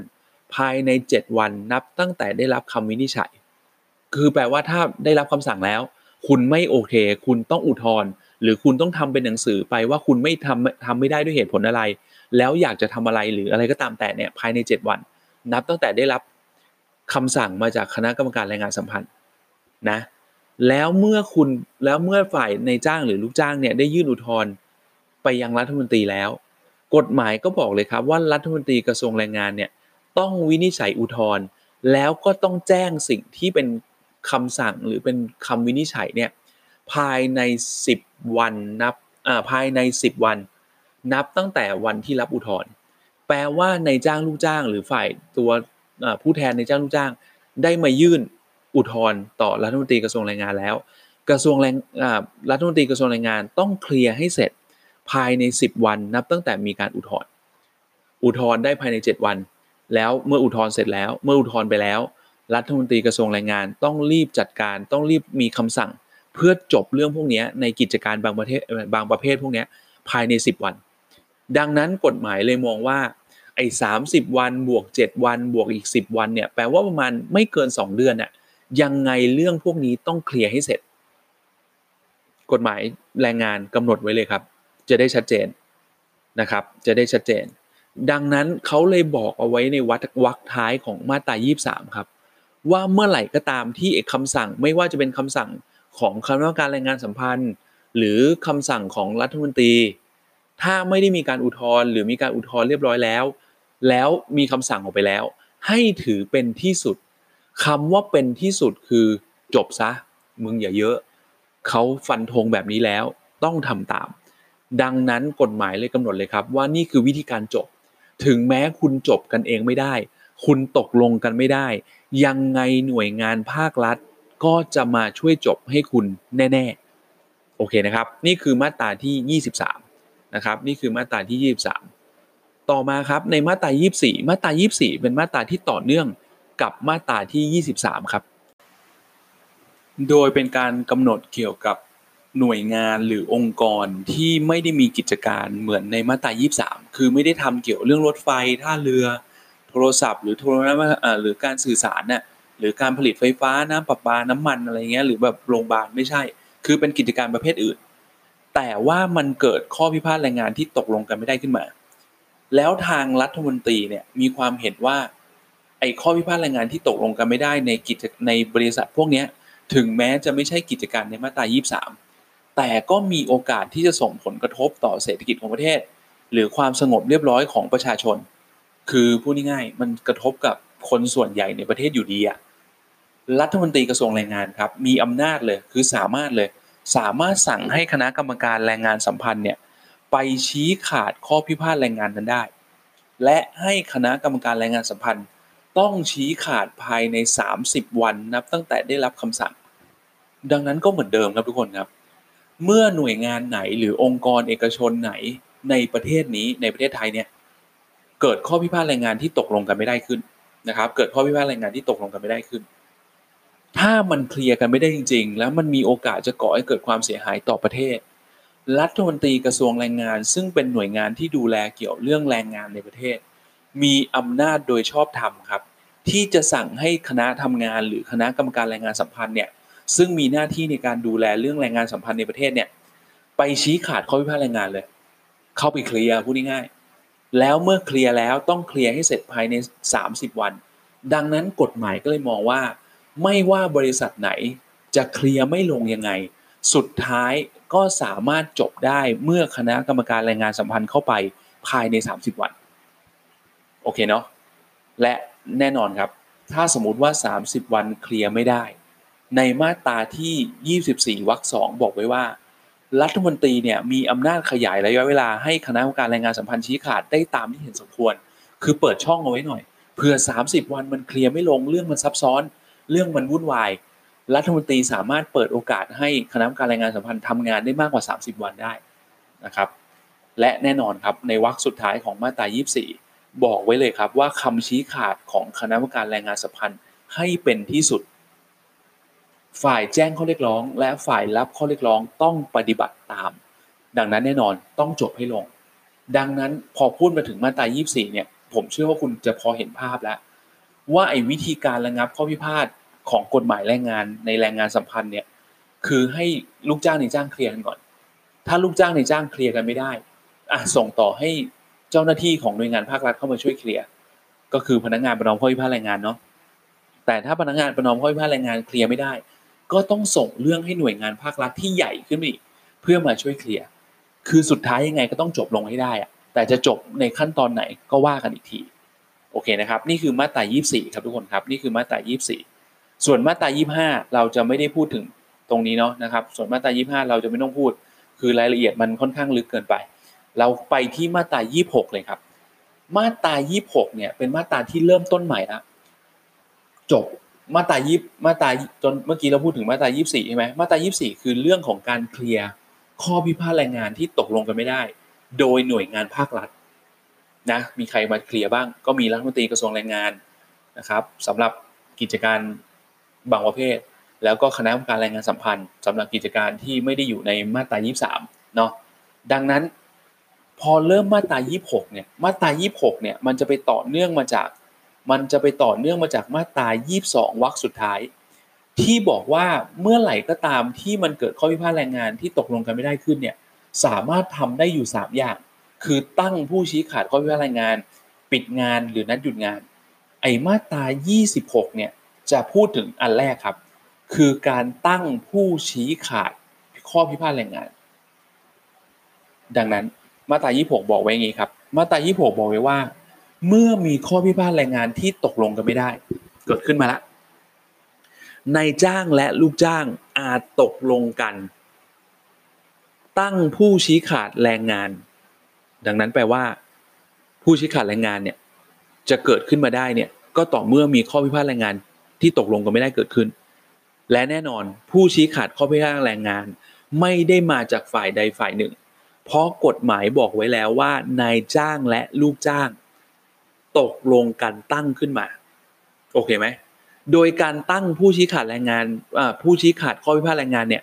จะตั้งคนเดียวก็ได้ หรือหลายคนก็ได้นะครับ กฎหมายบอกไว้ว่า ตั้งผู้ชี้ขาดข้อพิพาทแรงงานคนหนึ่งหรือหลายคน เพื่อชี้ขาดข้อพิพาทแรงงานนั้นได้ แปลว่าผู้ชี้ขาดข้อพิพาทแรงงานเนี่ย ไม่จำเป็นต้องมีคนเดียว อาจจะเป็นคณะอาจจะเป็นกี่คนก็ได้ แต่ การตั้งจะต้องมาจากนายจ้างและลูกจ้าง ต้องเห็นด้วยว่าคนนี้จะเป็นผู้ชี้ขาด เพราะกฎหมายมองว่าไหนๆผู้ชี้ขาดข้อพิพาทแรงงานจะเป็นคนจบเรื่องที่ทะเลาะกันอยู่ หรือเรื่องที่ตกลงกันไม่ได้ จะต้องมาจากคนที่ลูกจ้างและนายจ้าง เห็นว่าคนนี้เขาจะฟัง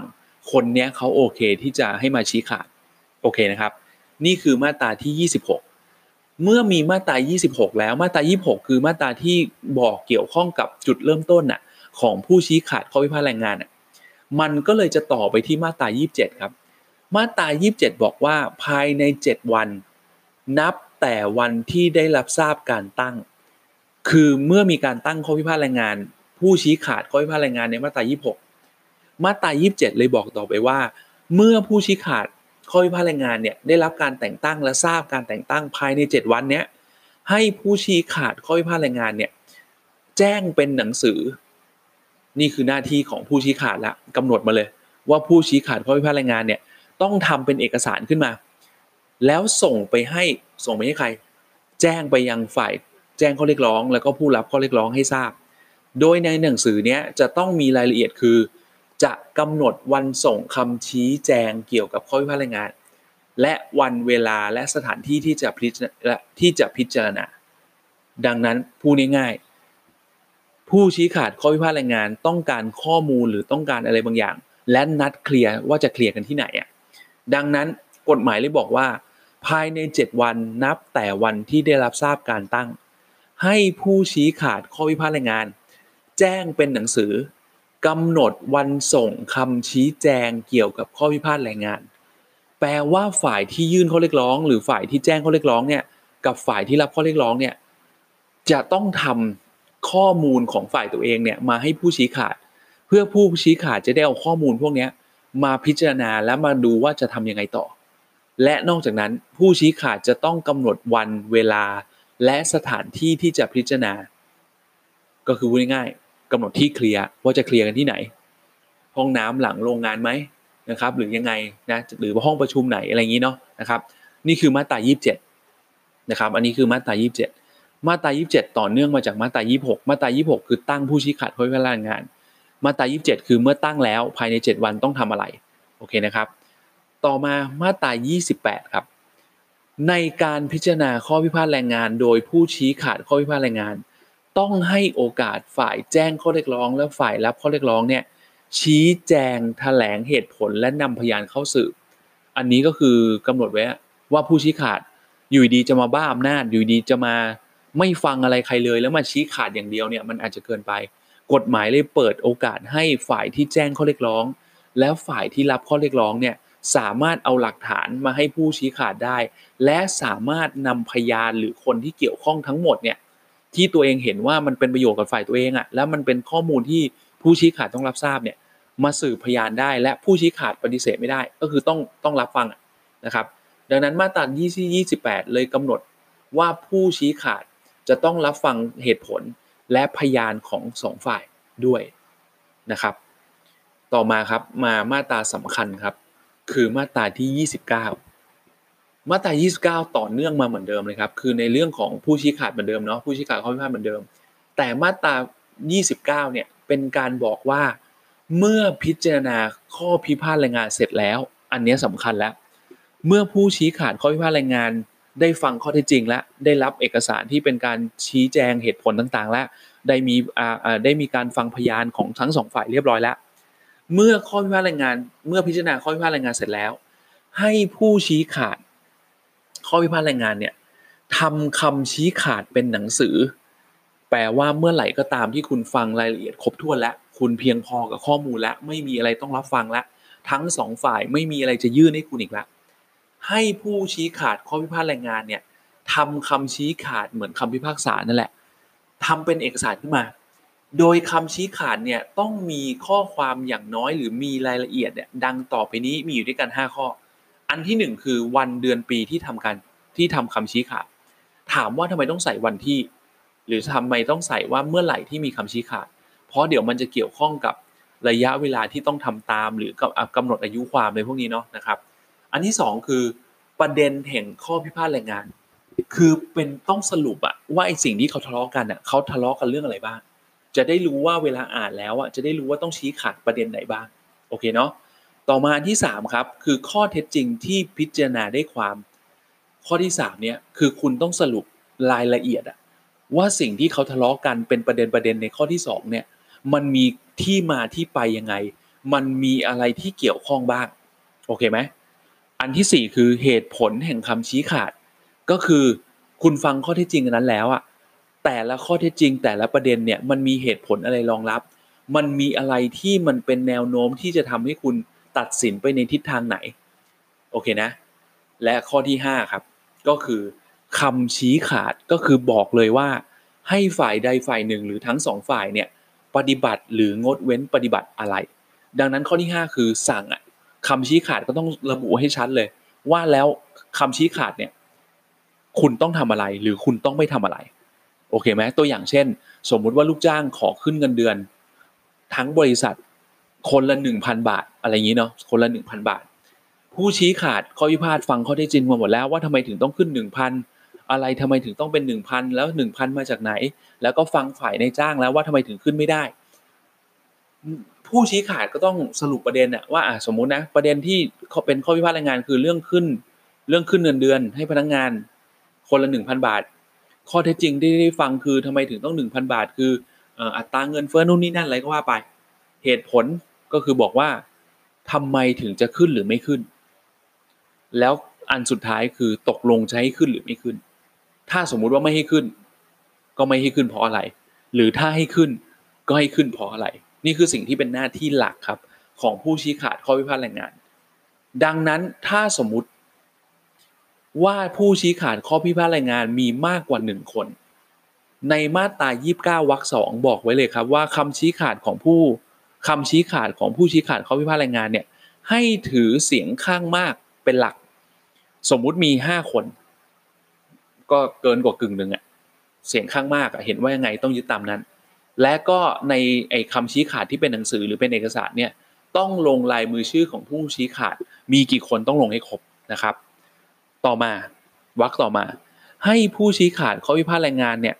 ส่งคำชี้ขาดข้อพิพาทแรงงานเนี่ยให้ฝ่ายแจ้งข้อเรียกร้อง และฝ่ายรับข้อเรียกร้องหรือผู้แทน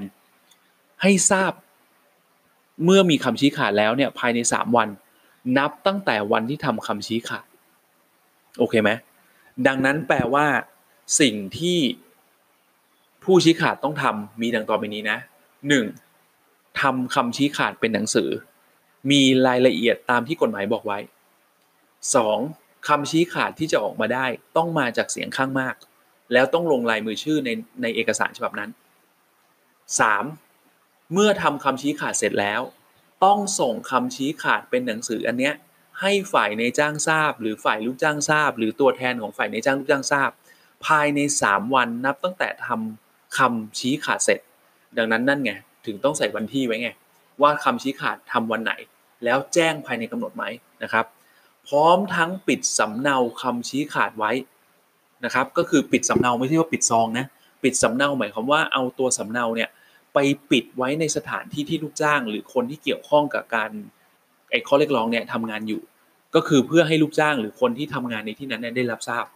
นี่คือสิ่งที่ต้องทำอีกอันหนึ่ง และสิ่งที่ต้องทำต่อมาคือ ให้ผู้ชี้ขาดข้อพิพาทแรงงานนำคำชี้ขาดอันเนี้ย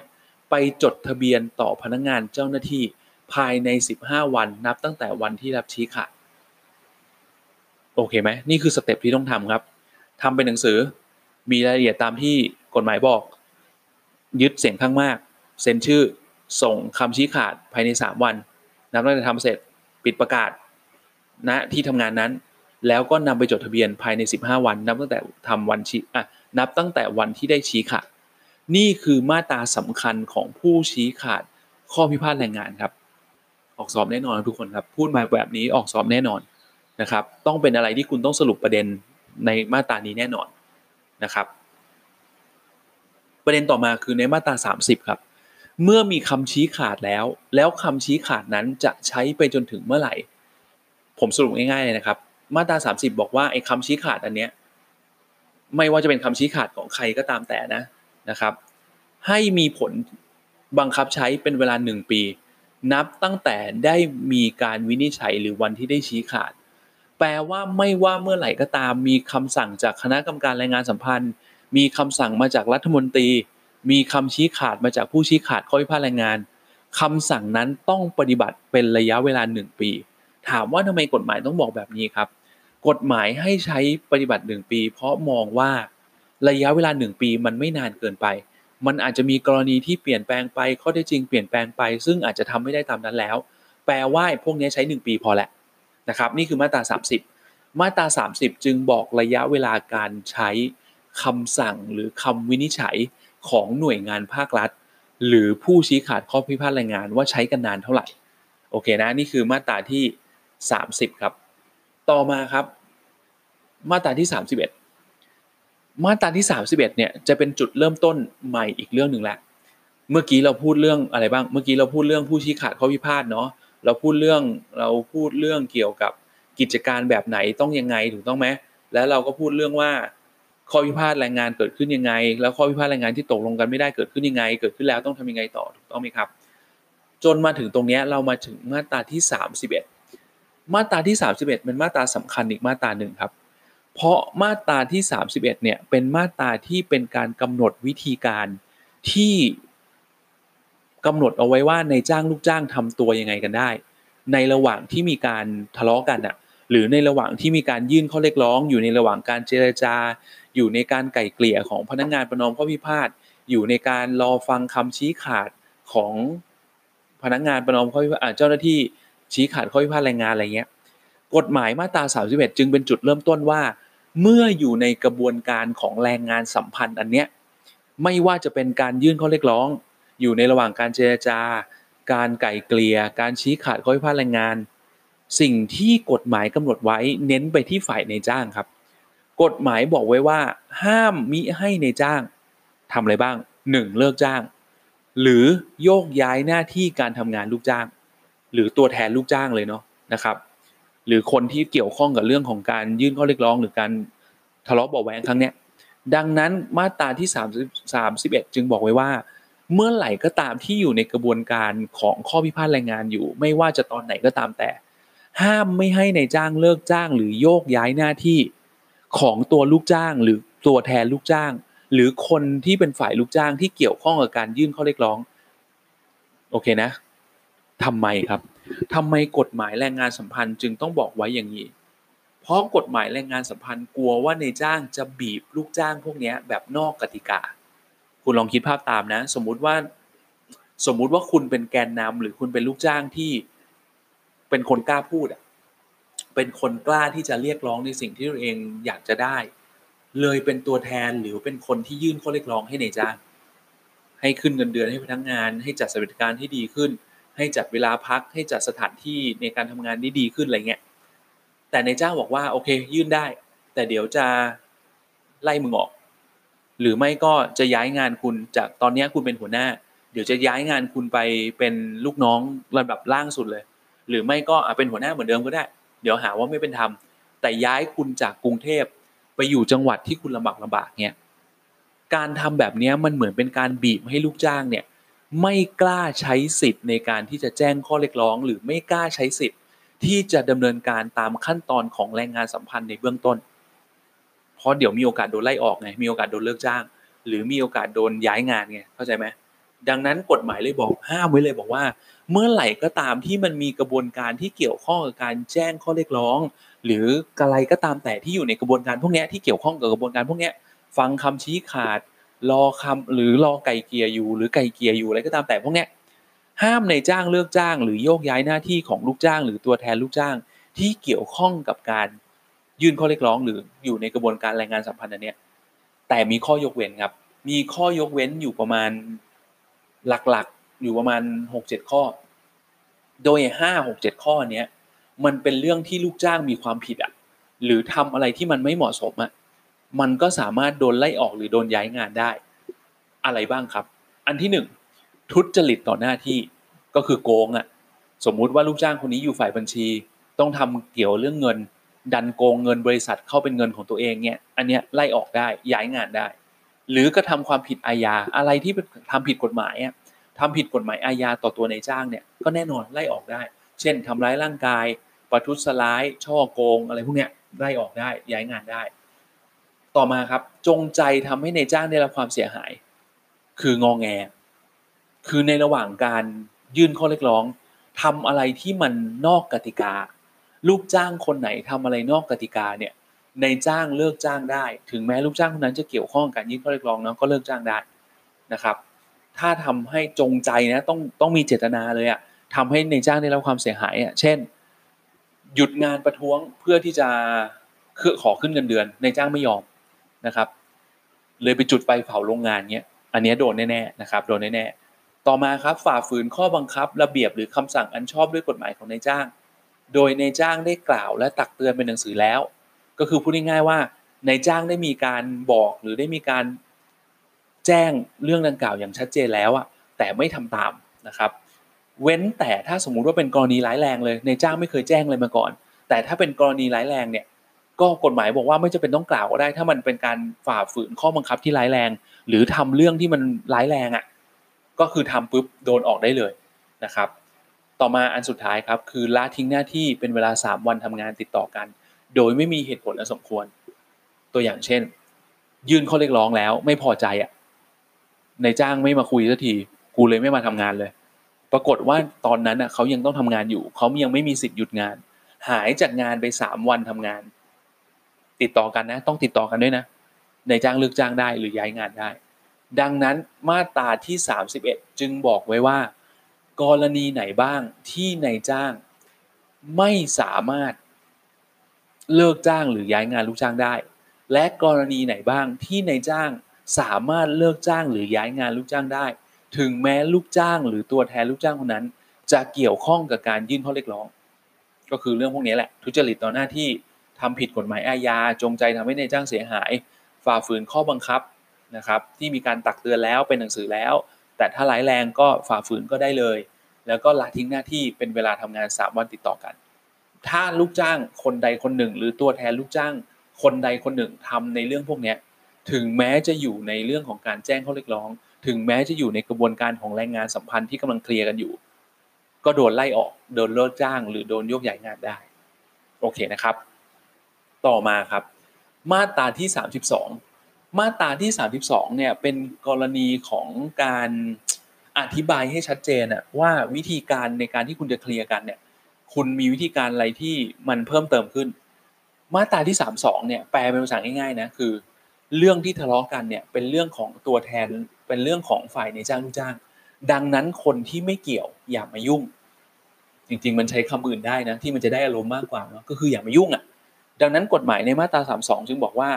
ห้ามมิให้บุคคลอื่น ซึ่งไม่ใช่ลูกจ้าง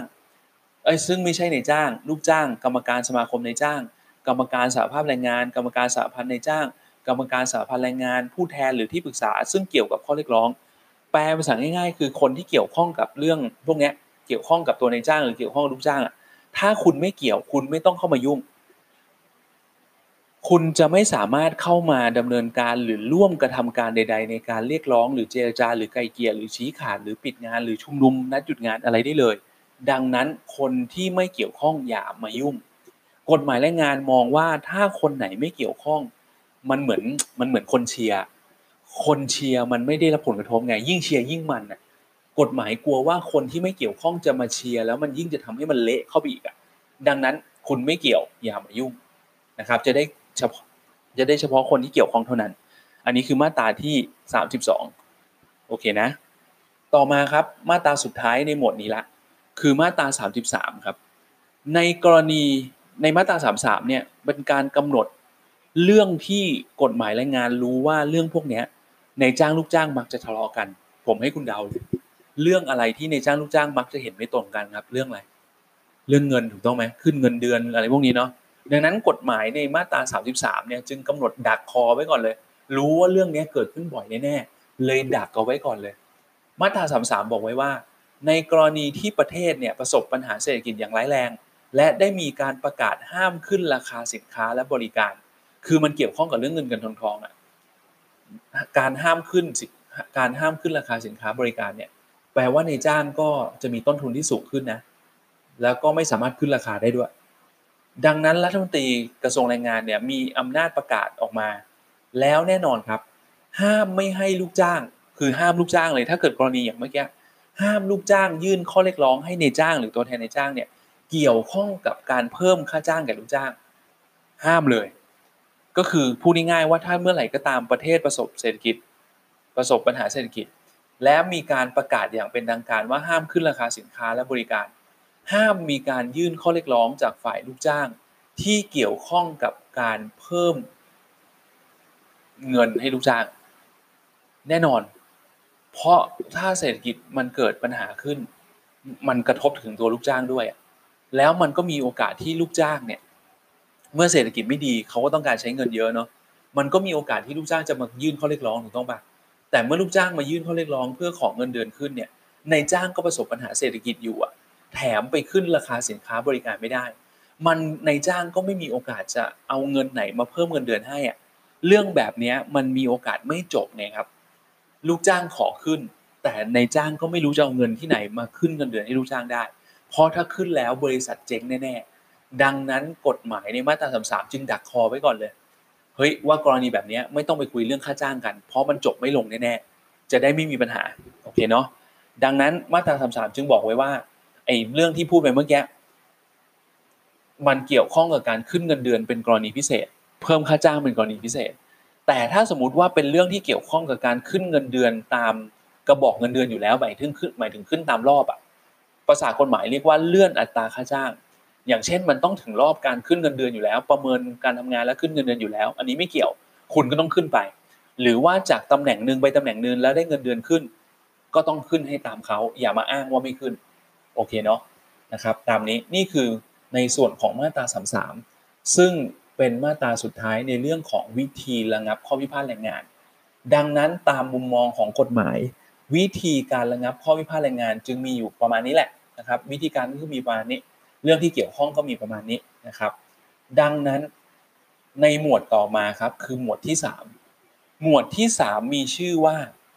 การปิดงานและนัดหยุดงาน มันต่อเนื่องเนาะ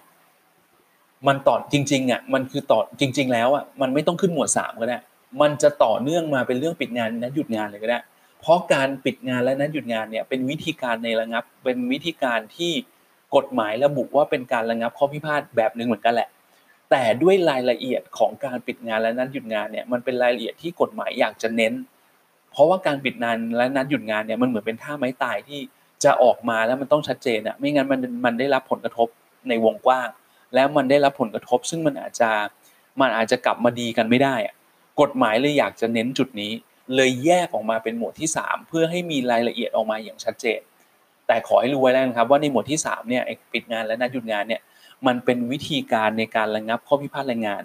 ในขั้นตอนที่เกี่ยวข้องกับข้อพิพาทแรงงานที่ตกลงกันไม่ได้ เพราะเมื่อไหร่ก็ตามที่เกิดข้อพิพาทแรงงานที่ตกลงกันไม่ได้ขึ้น สามารถตั้งผู้ชี้ขาดได้ที่พูดไปเมื่อกี้ แล้วก็สามารถปิดงานอันนี้ของนายจ้าง และก็นัดหยุดงานอันนี้ของลูกจ้างโอเคนะครับ ดังนั้นเดี๋ยวเรามาดูรายละเอียดกันว่าไอ้ปิดงานและนัดหยุดงานเนี่ยมีรายละเอียดอะไรที่จะต้องทำบ้าง มีขั้นตอนยังไง ที่จะต้องปฏิบัติตามบ้าง เริ่มที่มาตรา 34 ครับทุกคนครับ มาตรา 34 เนี่ยกำหนดไว้เลยครับว่าเมื่อไหร่ที่จะปิดงานได้ เมื่อไหร่ที่จะหยุดงานได้แล้ว ห้ามทำในกรณีไหนอะไรอย่างนี้เนาะดังนั้นมาตรามาตรา34ครับ บอกไว้ว่า ห้ามมิให้ในจ้างปิดงาน หรือลูกจ้างนัดหยุดงานในกรณีดังต่อไปนี้ แปลว่าถ้ามีกรณีต่อไปนี้คุณไปจะไปปิดงาน หรือคุณจะไปนัดหยุดงานไม่ได้นะครับ ประเด็นแรกครับ ข้อที่หนึ่งเมื่อยังไม่ได้มีการแจ้งข้อเรียกร้องต่ออีกฝ่าย แปลว่า มันก็แน่นอนอะก็ยังไม่ได้แจ้งข้อเรียกร้องเลย ยังไม่มีเรื่องอะไรที่จะมีการตกลงกันอย่างเป็นทางการเนี่ยแล้วอยู่ดีคุณจะมาปิดงานอยู่ดีคุณจะมานัดหยุดงานมันก็ไม่เหมาะสมเนาะมันต้องคุยกันก่อนนะครับ หรืออีกกรณีหนึ่งก็คือได้แจ้งข้อเรียกร้องแล้ว แต่ข้อพิพาทแรงงานนั้นน่ะยังไม่เป็นข้อพิพาทแรงงานที่ตกลงกันไม่ได้ ดังนั้นสรุปตรงนี้ก็คือ เมื่อไหร่ก็ตามที่มันมีข้อพิพาทแรงงานเกิดขึ้น มันจะต้องเป็นข้อพิพาทแรงงานที่ตกลงกันไม่ได้เสียก่อน จึงจะสามารถปิดงานหรือนัดหยุดงานได้ โอเคไหมดังนั้นถ้ายังไม่มีการยื่นข้อเรียกร้อง หรือถ้ามีการยื่นข้อเรียกร้องแล้ว แต่ข้อเรียกร้องนั้นยังไม่ได้เป็นข้อพิพาทแรงงานที่ตกลงกันไม่ได้ในจ้างจะปิดงาน หรือลูกจ้างจะนัดหยุดงานไม่ได้นะครับ อันนี้คือข้อที่หนึ่งต่อมา มันจะมีอยู่ประมาณหกข้อ แต่สองสามสี่เนี่ยมันจัดในหมวดเดียวกัน คือเมื่อฝ่ายซึ่งมีหน้าที่ต้องปฏิบัติตามข้อตกลงได้ปฏิบัติตาม เมื่อฝ่ายซึ่งมีหน้าที่ต้องปฏิบัติตามที่พนักงานประนอมข้อพิพาทแรงงาน ได้ไก่เกี่ยไว้ได้ทำตาม แล้วก็ข้อที่ 4 คือเมื่อฝ่ายซึ่งมีหน้าที่ต้องปฏิบัติตามคำชี้ขาดของผู้ชี้ขาดข้อพิพาทแรงงาน ได้ทำตามอะได้ทำตามคำชี้ขาด ดังนั้นผมสรุปง่ายๆในจ้างลูกจ้างไม่สามารถ ปิดงานหรือนัดหยุดงานได้ ถ้าอีกฝ่ายหนึ่งเขากำลังทำตามสิ่งที่ตกลงกันไว้อยู่ ตกลงแบบแรกคือ ก็คุณตกลงไงกันเขากำลังทำอยู่อะแล้วคุณจะมีเหตุอะไรไปปิดงานได้ กับอันที่สองคือ คุณตกลงกันไม่ได้ก็จริง แต่พนักงานประนอมข้อพิพาทเขาไก่เกลี่ยแล้ว แล้วเขาเคลียร์มาแล้วว่าคุณต้องทำกันแบบนี้ แล้วคุณก็ตกลงกันแบบนี้แล้ว แล้วเขากำลังทำตามที่ตกลงอยู่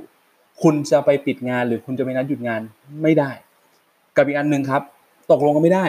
เกิดข้อพิพาทแรงงานที่ตกลงไม่ได้เกิดขึ้น มีการตั้งผู้ชี้ขาด และผู้ชี้ขาดก็บอกแล้วว่าต้องทำแบบนี้ อีกฝ่ายก็กำลังทำอยู่ ดังนั้นสองสามสี่เนี่ยข้อสองข้อสามข้อสี่ในมาตราสามสิบสี่เนี่ยมันจึงจัดเป็นประเภทว่า ถ้าอีกฝ่ายกำลังทำตามที่ตกลงอยู่ หรืออีกฝ่ายกำลังทำตามคำสั่งที่ได้รับมาอยู่ คุณจะนัดหยุดงานหรือปิดงานไม่ได้ โอเคเนาะต่อมาครับ ข้อที่ห้าของมาตราสามสิบสี่นะ เมื่ออยู่ในระหว่างการพิจารณาวินิจฉัยของคณะกรรมการแรงงานสัมพันธ์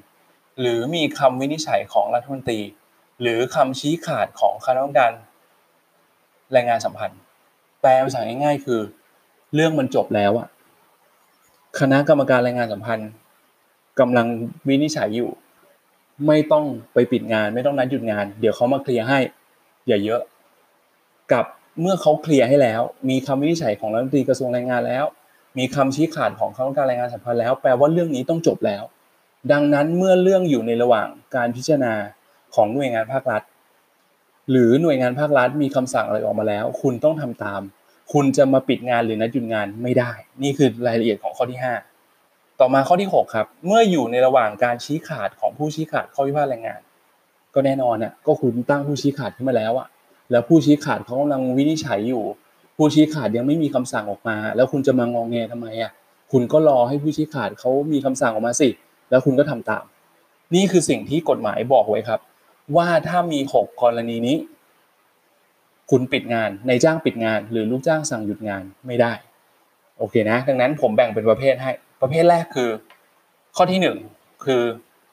มันยังไม่มีข้อพิพาทแรงงานที่ตกลงกันไม่ได้ หรือมันยังไม่มีข้อพิพาทแรงงานเกิดขึ้น คุณก็เลยปิดงานหรือหยุดงานไม่ได้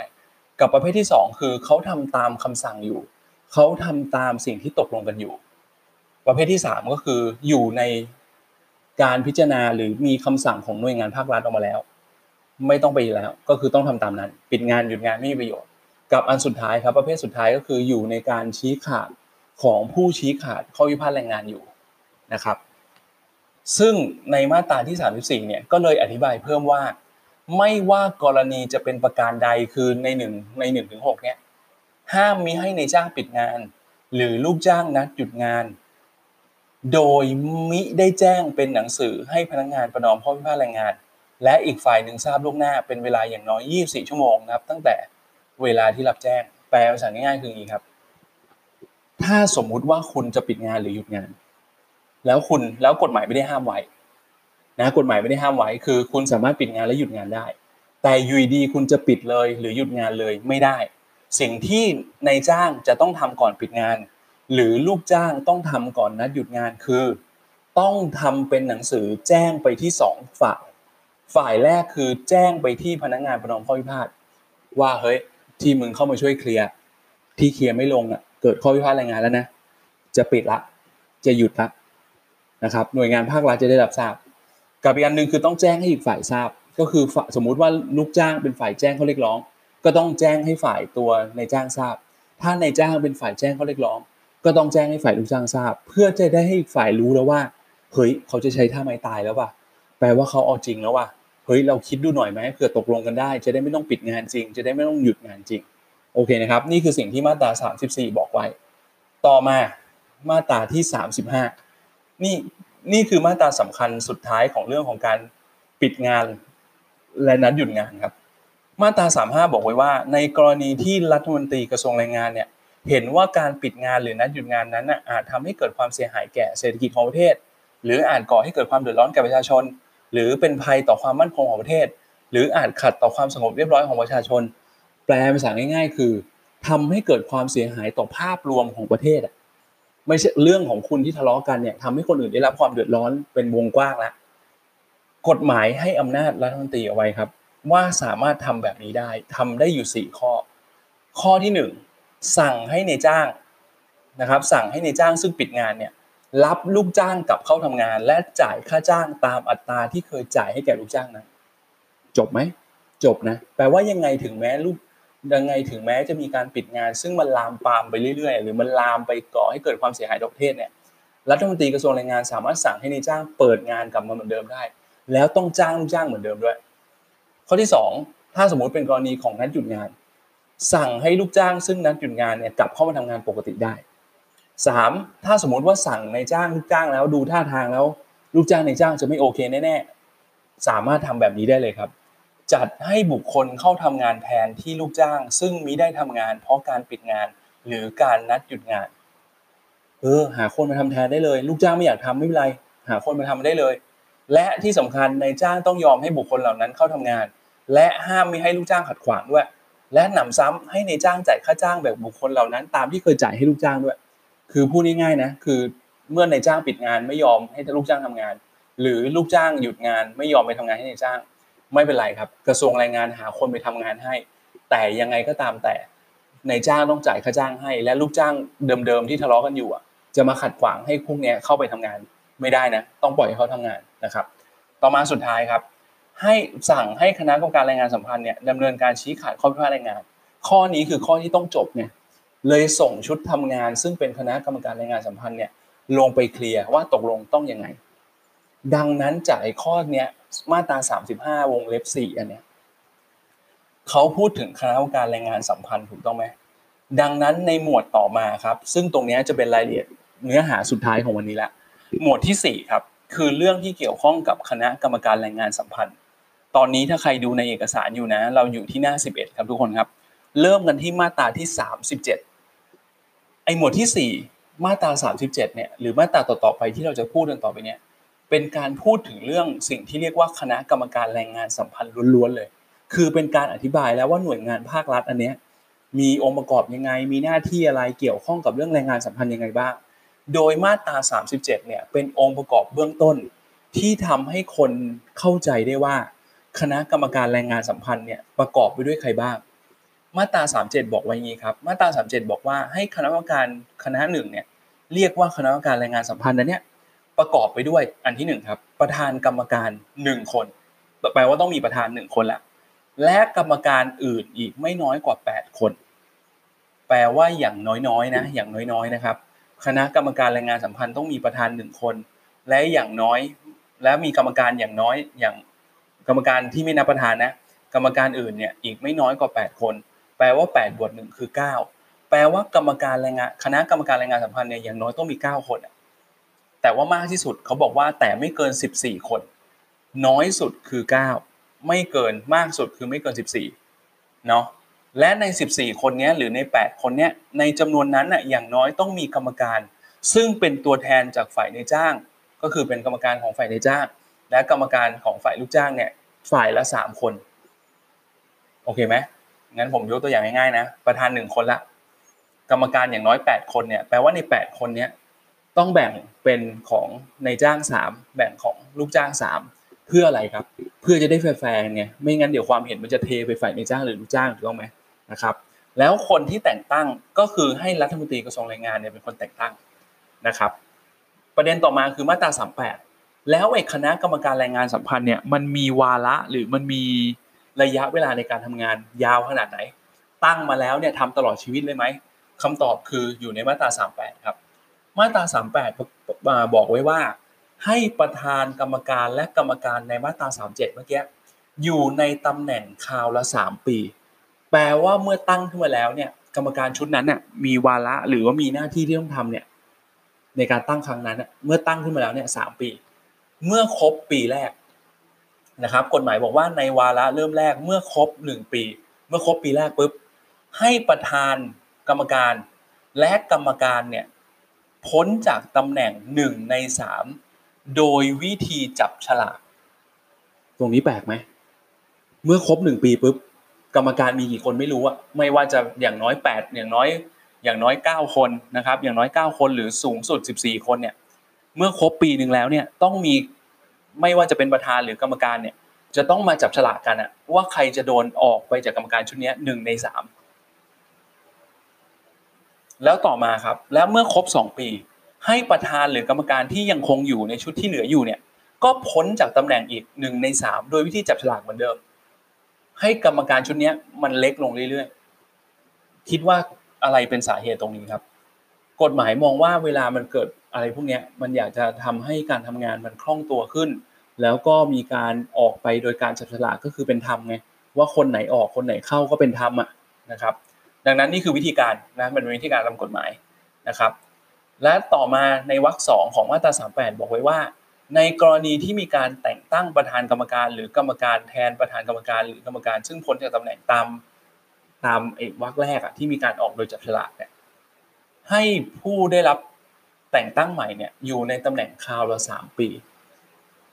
ก็คือเมื่อหมดวาระปุ๊บก็สามปีสามปีนะครับตามนี้ แล้วก็นอกนั้นรายละเอียดมันลึกไปสำหรับวิชาเนี้ยเราเราไม่ต้องพูดถึงเนาะนะครับ แต่ว่าในมาตรา 38 ครับวรรคสุดท้าย สมมุติว่ามีประธานกรรมการหรือกรรมการคนไหนพ้นจากตำแหน่งไปเขากฎหมายยังเปิดโอกาสนะกฎหมายยังเปิดโอกาสให้สามารถกลับมาได้รับการแต่งตั้งได้อีกนะครับ กลับมารับการแต่งตั้งได้อีกนะต่อมาครับในมาตรา 39 มาตรา 39 บอกว่าจริงๆ มาตรา 38 เนี่ยบอกว่า เมื่อได้รับตำแหน่งแล้วอยู่คราวสามปีรู้ไหมแล้วก็แต่ปีแรกก็ออกหนึ่งในสามปีสองก็ออกหนึ่งในสามต้องไหมครับ แต่มาตราสามเก้าเนี่ยมีการระบุเหตุที่ทำให้พ้นจากตำแหน่ง โดยที่ไม่ได้เกี่ยวข้องกับวาระ ก็อย่างเช่น ตายลาออกรัฐมนตรีให้ออกพ้นจากตำแหน่งนู่นนี่นั่นอะไรก็ว่าไปเนาะเป็นบุคคลล้มละลายอะไรเนี่ยก็คือพูดง่ายว่าพ้นจากตำแหน่งออกไปนะครับ มาตราสามเก้าคือบอกสาเหตุของการพ้นจากตำแหน่งนะครับ แล้วมาสู่มาตรา40ครับ มาตรา40 คือมาตราสำคัญครับ คือกรณีที่คณะกรรมการแรงงานสัมพันธ์มันต้องมีการวินิจฉัยหรือมีการประชุมเนี่ยมาตรา 40 คือการบอกว่ายังไงการประชุมอันนั้นถึงจะชอบทำหรือมีองค์ประชุมที่ครบถ้วน มาตรา 40 บอกไว้ว่า การประชุมของคณะกรรมการแรงงานสัมพันธ์ต้องมีกรรมการมาประชุมไม่น้อยกว่า 5 คน คือถ้าเป็นการประชุมทั่ว ๆ ไปอะเรื่องอะไรก็ตามแต่เนี่ยอย่างน้อยเนี่ย ถ้าคุณมีเก้าคนก็อย่างน้อยก็ต้องมาห้าคน คุณมีสิบสี่คนอย่างน้อยก็ต้องมาห้าคน ถ้าเป็นการประชุมทั่วไปนะ และไอ้ห้าคนที่มาเนี่ยอย่างน้อยห้าคนเนี่ยต้องมีกรรมการซึ่งเป็นฝ่ายของนายจ้างและฝ่ายลูกจ้างเนี่ยอย่างน้อยหนึ่งคนลูกฝ่ายนายจ้างหนึ่งฝ่ายลูกจ้างหนึ่งไม่งั้นถือว่าองค์ประชุมไม่ครบ การประชุมนั้นจัดขึ้นไม่ได้ นั่นคือการประชุมทั่วไปเนาะแต่เมื่อไหร่ก็ตามครับ ถ้าการประชุมนั้นเนี่ยเป็นการพิจารณาเกี่ยวกับข้อพิพาทแรงงาน นะเป็นการข้อพิพาทแรงงาน องค์ประชุมจะเปลี่ยนไปแล้วครับ ไม่ใช่ห้าคนละองค์ประชุมบอกว่าจะต้องมีกรรมการมาประชุมไม่น้อยกว่ากึ่งกึ่งหนึ่งกึ่งหนึ่งคือครึ่งหนึ่งอะของจำนวนกรรมการทั้งหมด ดังนั้นถ้าคุณมีเก้าครึ่งหนึ่งเท่าไหร่เก้าหารครึ่งเท่าไหร่สี่จุดห้ามาสี่จุดห้าคนเงี้ยเหรอไม่เนาะก็ต้องมาห้าคนอะไรเงี้ยเนาะนะครับ แล้วก็ถ้าสมมุติคุณมีสิบสี่ก็ต้องมาเจ็ดอะไรเงี้ยนะครับ และแน่นอนครับ ยังคงกำหนดว่าต้องมีกรรมการซึ่งเป็นฝ่ายในจ้างและลูกจ้างอย่างน้อยฝ่ายละหนึ่งคนเหมือนเดิมจึงจะเป็นองค์ประชุมที่ครบถ้วน ดังนั้นคณะกรรมการแรงงานสัมพันธ์เวลาจะประชุมวินิจฉัยอะไร หรือเวลาจะประชุมอะไรต้องดูเรื่ององค์ประชุมเป็นสำคัญโอเคนะครับ อันนี้เป็นหน้าที่ของภาครัฐที่ภาครัฐต้องรู้นะครับนะที่ภาครัฐต้องรู้ ต่อมาครับมาตรา 40วรรคสองถ้าในการประชุมคราวใดประธานกรรมการ ซึ่งเป็นคนที่ต้องใหญ่ที่สุดในคณะกรรมการไม่อยู่หรือทำงานไม่ได้ ให้ตั้งกรรมการคนอื่นเนี่ยให้เลือกกรรมการคนอื่นมาเป็นประธานแทนนะทำหน้าที่แทน ส่วนความเห็นหรือมติของที่ประชุมเนี่ยให้ถือเสียงข้างมากเป็นหลัก โดยกรรมการแต่ละคนมีหนึ่งเสียงนะครับ ให้ประธานในที่ประชุมออกเสียงเพิ่มขึ้นหนึ่งเสียงเป็นเสียงชี้ขาด ถ้าสมมุติว่ามันเสมอกัน คนที่ต้องตัดสินคือประธาน โอเคเนาะนี่คือมาตรา 40 ครับ ต่อมาครับทุกคนครับ เราจะเข้าสู่มาตรา 2 มาตราสุดท้ายละ คือมาตราที่ 41 กับมาตราที่ 43อะ42 43เนาะสามมาตราสุดท้าย มาตรา 41 เป็นมาตราสำคัญครับพราะเป็นมาตราที่กำหนดว่าคณะกรรมการแรงงานสัมพันธ์เนี่ยตกลงมีอำนาจหน้าที่อะไรบ้างเขากำหนดอำนาจหน้าที่ไว้ 6 ข้อครับ อันที่ 1 วินิจฉัยข้อพิพาทแรงงาน 2. ชี้ขาดข้อพิพาทแรงงาน 3. ชี้ขาดข้อพิพาทแรงงานตามที่รับแต่งตั้ง คืออะไรก็ตามแต่ที่เป็นชี้ที่เป็นข้อพิพาท ที่เป็นข้อพิพาทแรงงานที่รัฐมนตรีจ่ายมาว่าต้องชี้ขาดสามารถชี้ขาดได้ แล้วก็วินิจฉัยคำร้องนู่นนี่นั่น เสนอความเห็นเกี่ยวกัน ก็คือพูดง่ายๆว่าคณะกรรมการแรงงานสัมพันธ์เนี่ยจะดูแลเกี่ยวกับเรื่องที่เกี่ยวข้องกับการวินิจฉัยปัญหาหรือข้อพิพาทแรงงาน ที่มันเกิดขึ้นน่ะนะครับ เพื่อเป็นเพื่อเป็นหน่วยงานสุดท้ายที่ถ้าเรื่องไหนเคลียร์ไม่จบ ต้องมาจบที่เนี่ยนะครับนะนี่คือมาตราที่ 41 ต่อมามาตราที่ 12ครับ42 ครับ คณะกรรมการแรงงานสัมพันธ์เนี่ยเป็นชุดใหญ่ แต่สามารถชุดใหญ่อันนี้สามารถมีอำนาจแต่งตั้งคณะอนุกรรมการหรือชุดทำงาน เพื่อไปเป็นคนไปหาข้อเท็จจริง หรือจะทำนู่นนี่นั่นเพื่อให้คณะกรรมการแรงงานสัมพันธ์ทำงานได้คล่องตัวมากขึ้น คือคณะกรรมการแรงงานสัมพันธ์เนี่ยเหมือนเป็นฝ่ายบริหารนะแต่คณะอนุกรรมการเนี่ยเหมือนชุดทำงานอะไปหาข้อมูลมาให้ ไปเอาความเห็นอะไรมาเสนอเพื่อ เพื่อมาช่วยในการวินิจฉัยอะไรเงี้ยนะครับก็คือพูดง่ายๆมาตรา 42 บอกไว้ว่า คณะกรรมการแรงงานสัมพันธ์เนี่ยสามารถตั้งชุดทำงานที่มีชื่อว่าคณะอนุกรรมการแรงงานสัมพันธ์ได้ แต่ในกฎหมายฉบับนี้หมายถึงว่าในมาตราตรงนี้ไม่ได้บอกว่าคณะอนุกรรมการต้องมีรายละเอียดอะไร ซึ่งจริง ๆ มันจะเป็นประกาศกระทรวงอะซึ่งเราไม่ต้องพูดถึงนะครับ เราไม่ต้องพูดถึง เข้าสู่มาตราสุดท้ายครับ มาตราที่ 41เนี่ยบอกอำนาจเอาไว้ว่าทำอะไรได้บ้าง แต่มาตราที่ 43เนี่ยเป็นการบอกวิธีปฏิบัติเลย ว่าในการปฏิบัติหน้าที่ของกรรมการแรงงานสัมพันธ์หรืออนุกรรมการเนี่ยสามารถปฏิบัติอะไรได้บ้าง สิ่งที่ปฏิบัติได้หลักๆ มีอยู่ 2 ข้อ ข้อที่ 1 คือ เวลามีอะไรเนี่ยสามารถเข้าไปในสถานที่ทำงานของนายจ้างหรือลูกจ้างได้ หรือสำนักงานของตัวแทนนายจ้างได้ ในระหว่างเวลาทำการนะคือต้องเปิดทำการนะครับถึงจะเข้าไปได้ พื่อไปสอบถามข้อเท็จจริง หรือไปตรวจสอบเอกสารหรือข้อมูลอะไรต่างๆ ตามความจำเป็นได้ คือทำตัวเป็นคนหาข้อมูลได้อะพูดง่ายๆอันที่สองครับสามารถออกหนังสือเพื่อไปสอบถามหรือเรียกบุคคลมาให้เป็นพยานหรือส่งสิ่งของหรือเอกสารอะไรที่เกี่ยวข้อง คือเป็นการรวบรวมพยานหลักฐานหรือข้อมูลต่างๆ ได้อะกำหนดไว้เลยว่าคณะกรรมการแรงงานสัมพันธ์และอนุกรรมการแรงงานสัมพันธ์เนี่ยสามารถหาข้อมูลด้วยวิธีการใดก็ได้นั่นแหละนะครับ เข้าไปหาเองก็ได้ ออกหนังสือเพื่อให้เขาส่งมาให้ก็ได้นะครับ ตามนี้นะต่อมามาตราสุดท้ายครับมาตรา 44 ถ้าสมมุติว่าเรื่องที่ต้องวินิจฉัยเนี่ยมันเป็นเรื่องเฉพาะมันมีความเฉพาะมันมีเรื่องทางวิชาการที่คณะกรรมการรายงานสัมพันธ์หรืออนุกรรมการรายงานสัมพันธ์อาจจะไม่ชำนาญ มาตรา 44 เปิดช่องไว้ครับ ว่ากรรมการแรงงานสัมพันธ์ หรืออนุกรรมการแรงงานสัมพันธ์เนี่ยอาจจะมีหนังสือเชิญผู้เชี่ยวชาญ หรือผู้ทรงคุณวุฒิในเรื่องนั้นๆน่ะ มาให้ความเห็นในเรื่องที่เกี่ยวข้องได้ มันจะได้เป็นธรรมกับฝ่ายลูกจ้างและนายจ้างมากที่สุด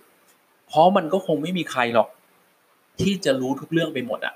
มันก็ต้องเรียกคนที่เกี่ยวข้องหรือคนที่รู้เรื่องนั้นดีๆอะมาช่วยให้ข้อมูลหรือมาวินิจฉัยว่าเฮ้ยเรื่องนี้ตกลงมันต้องอะไรยังไงโอเคนะครับทุกคนครับนี่คือเนื้อหาทั้งหมดของวันนี้ครับนะนี่คือเนื้อหาของทั้งหมดของวันนี้แล้วก็ยังไงเดี๋ยวสัปดาห์หน้านะครับ เดี๋ยวผมก็จะโพสต์คลิปที่เกี่ยวข้องเป็นคลิปใหม่ที่เป็นเนื้อหาใหม่อะแล้วก็รวมถึงใบงานด้วยนะครับ โชคดีทุกคนครับ แล้วเจอกันสัปดาห์หน้า สวัสดีครับ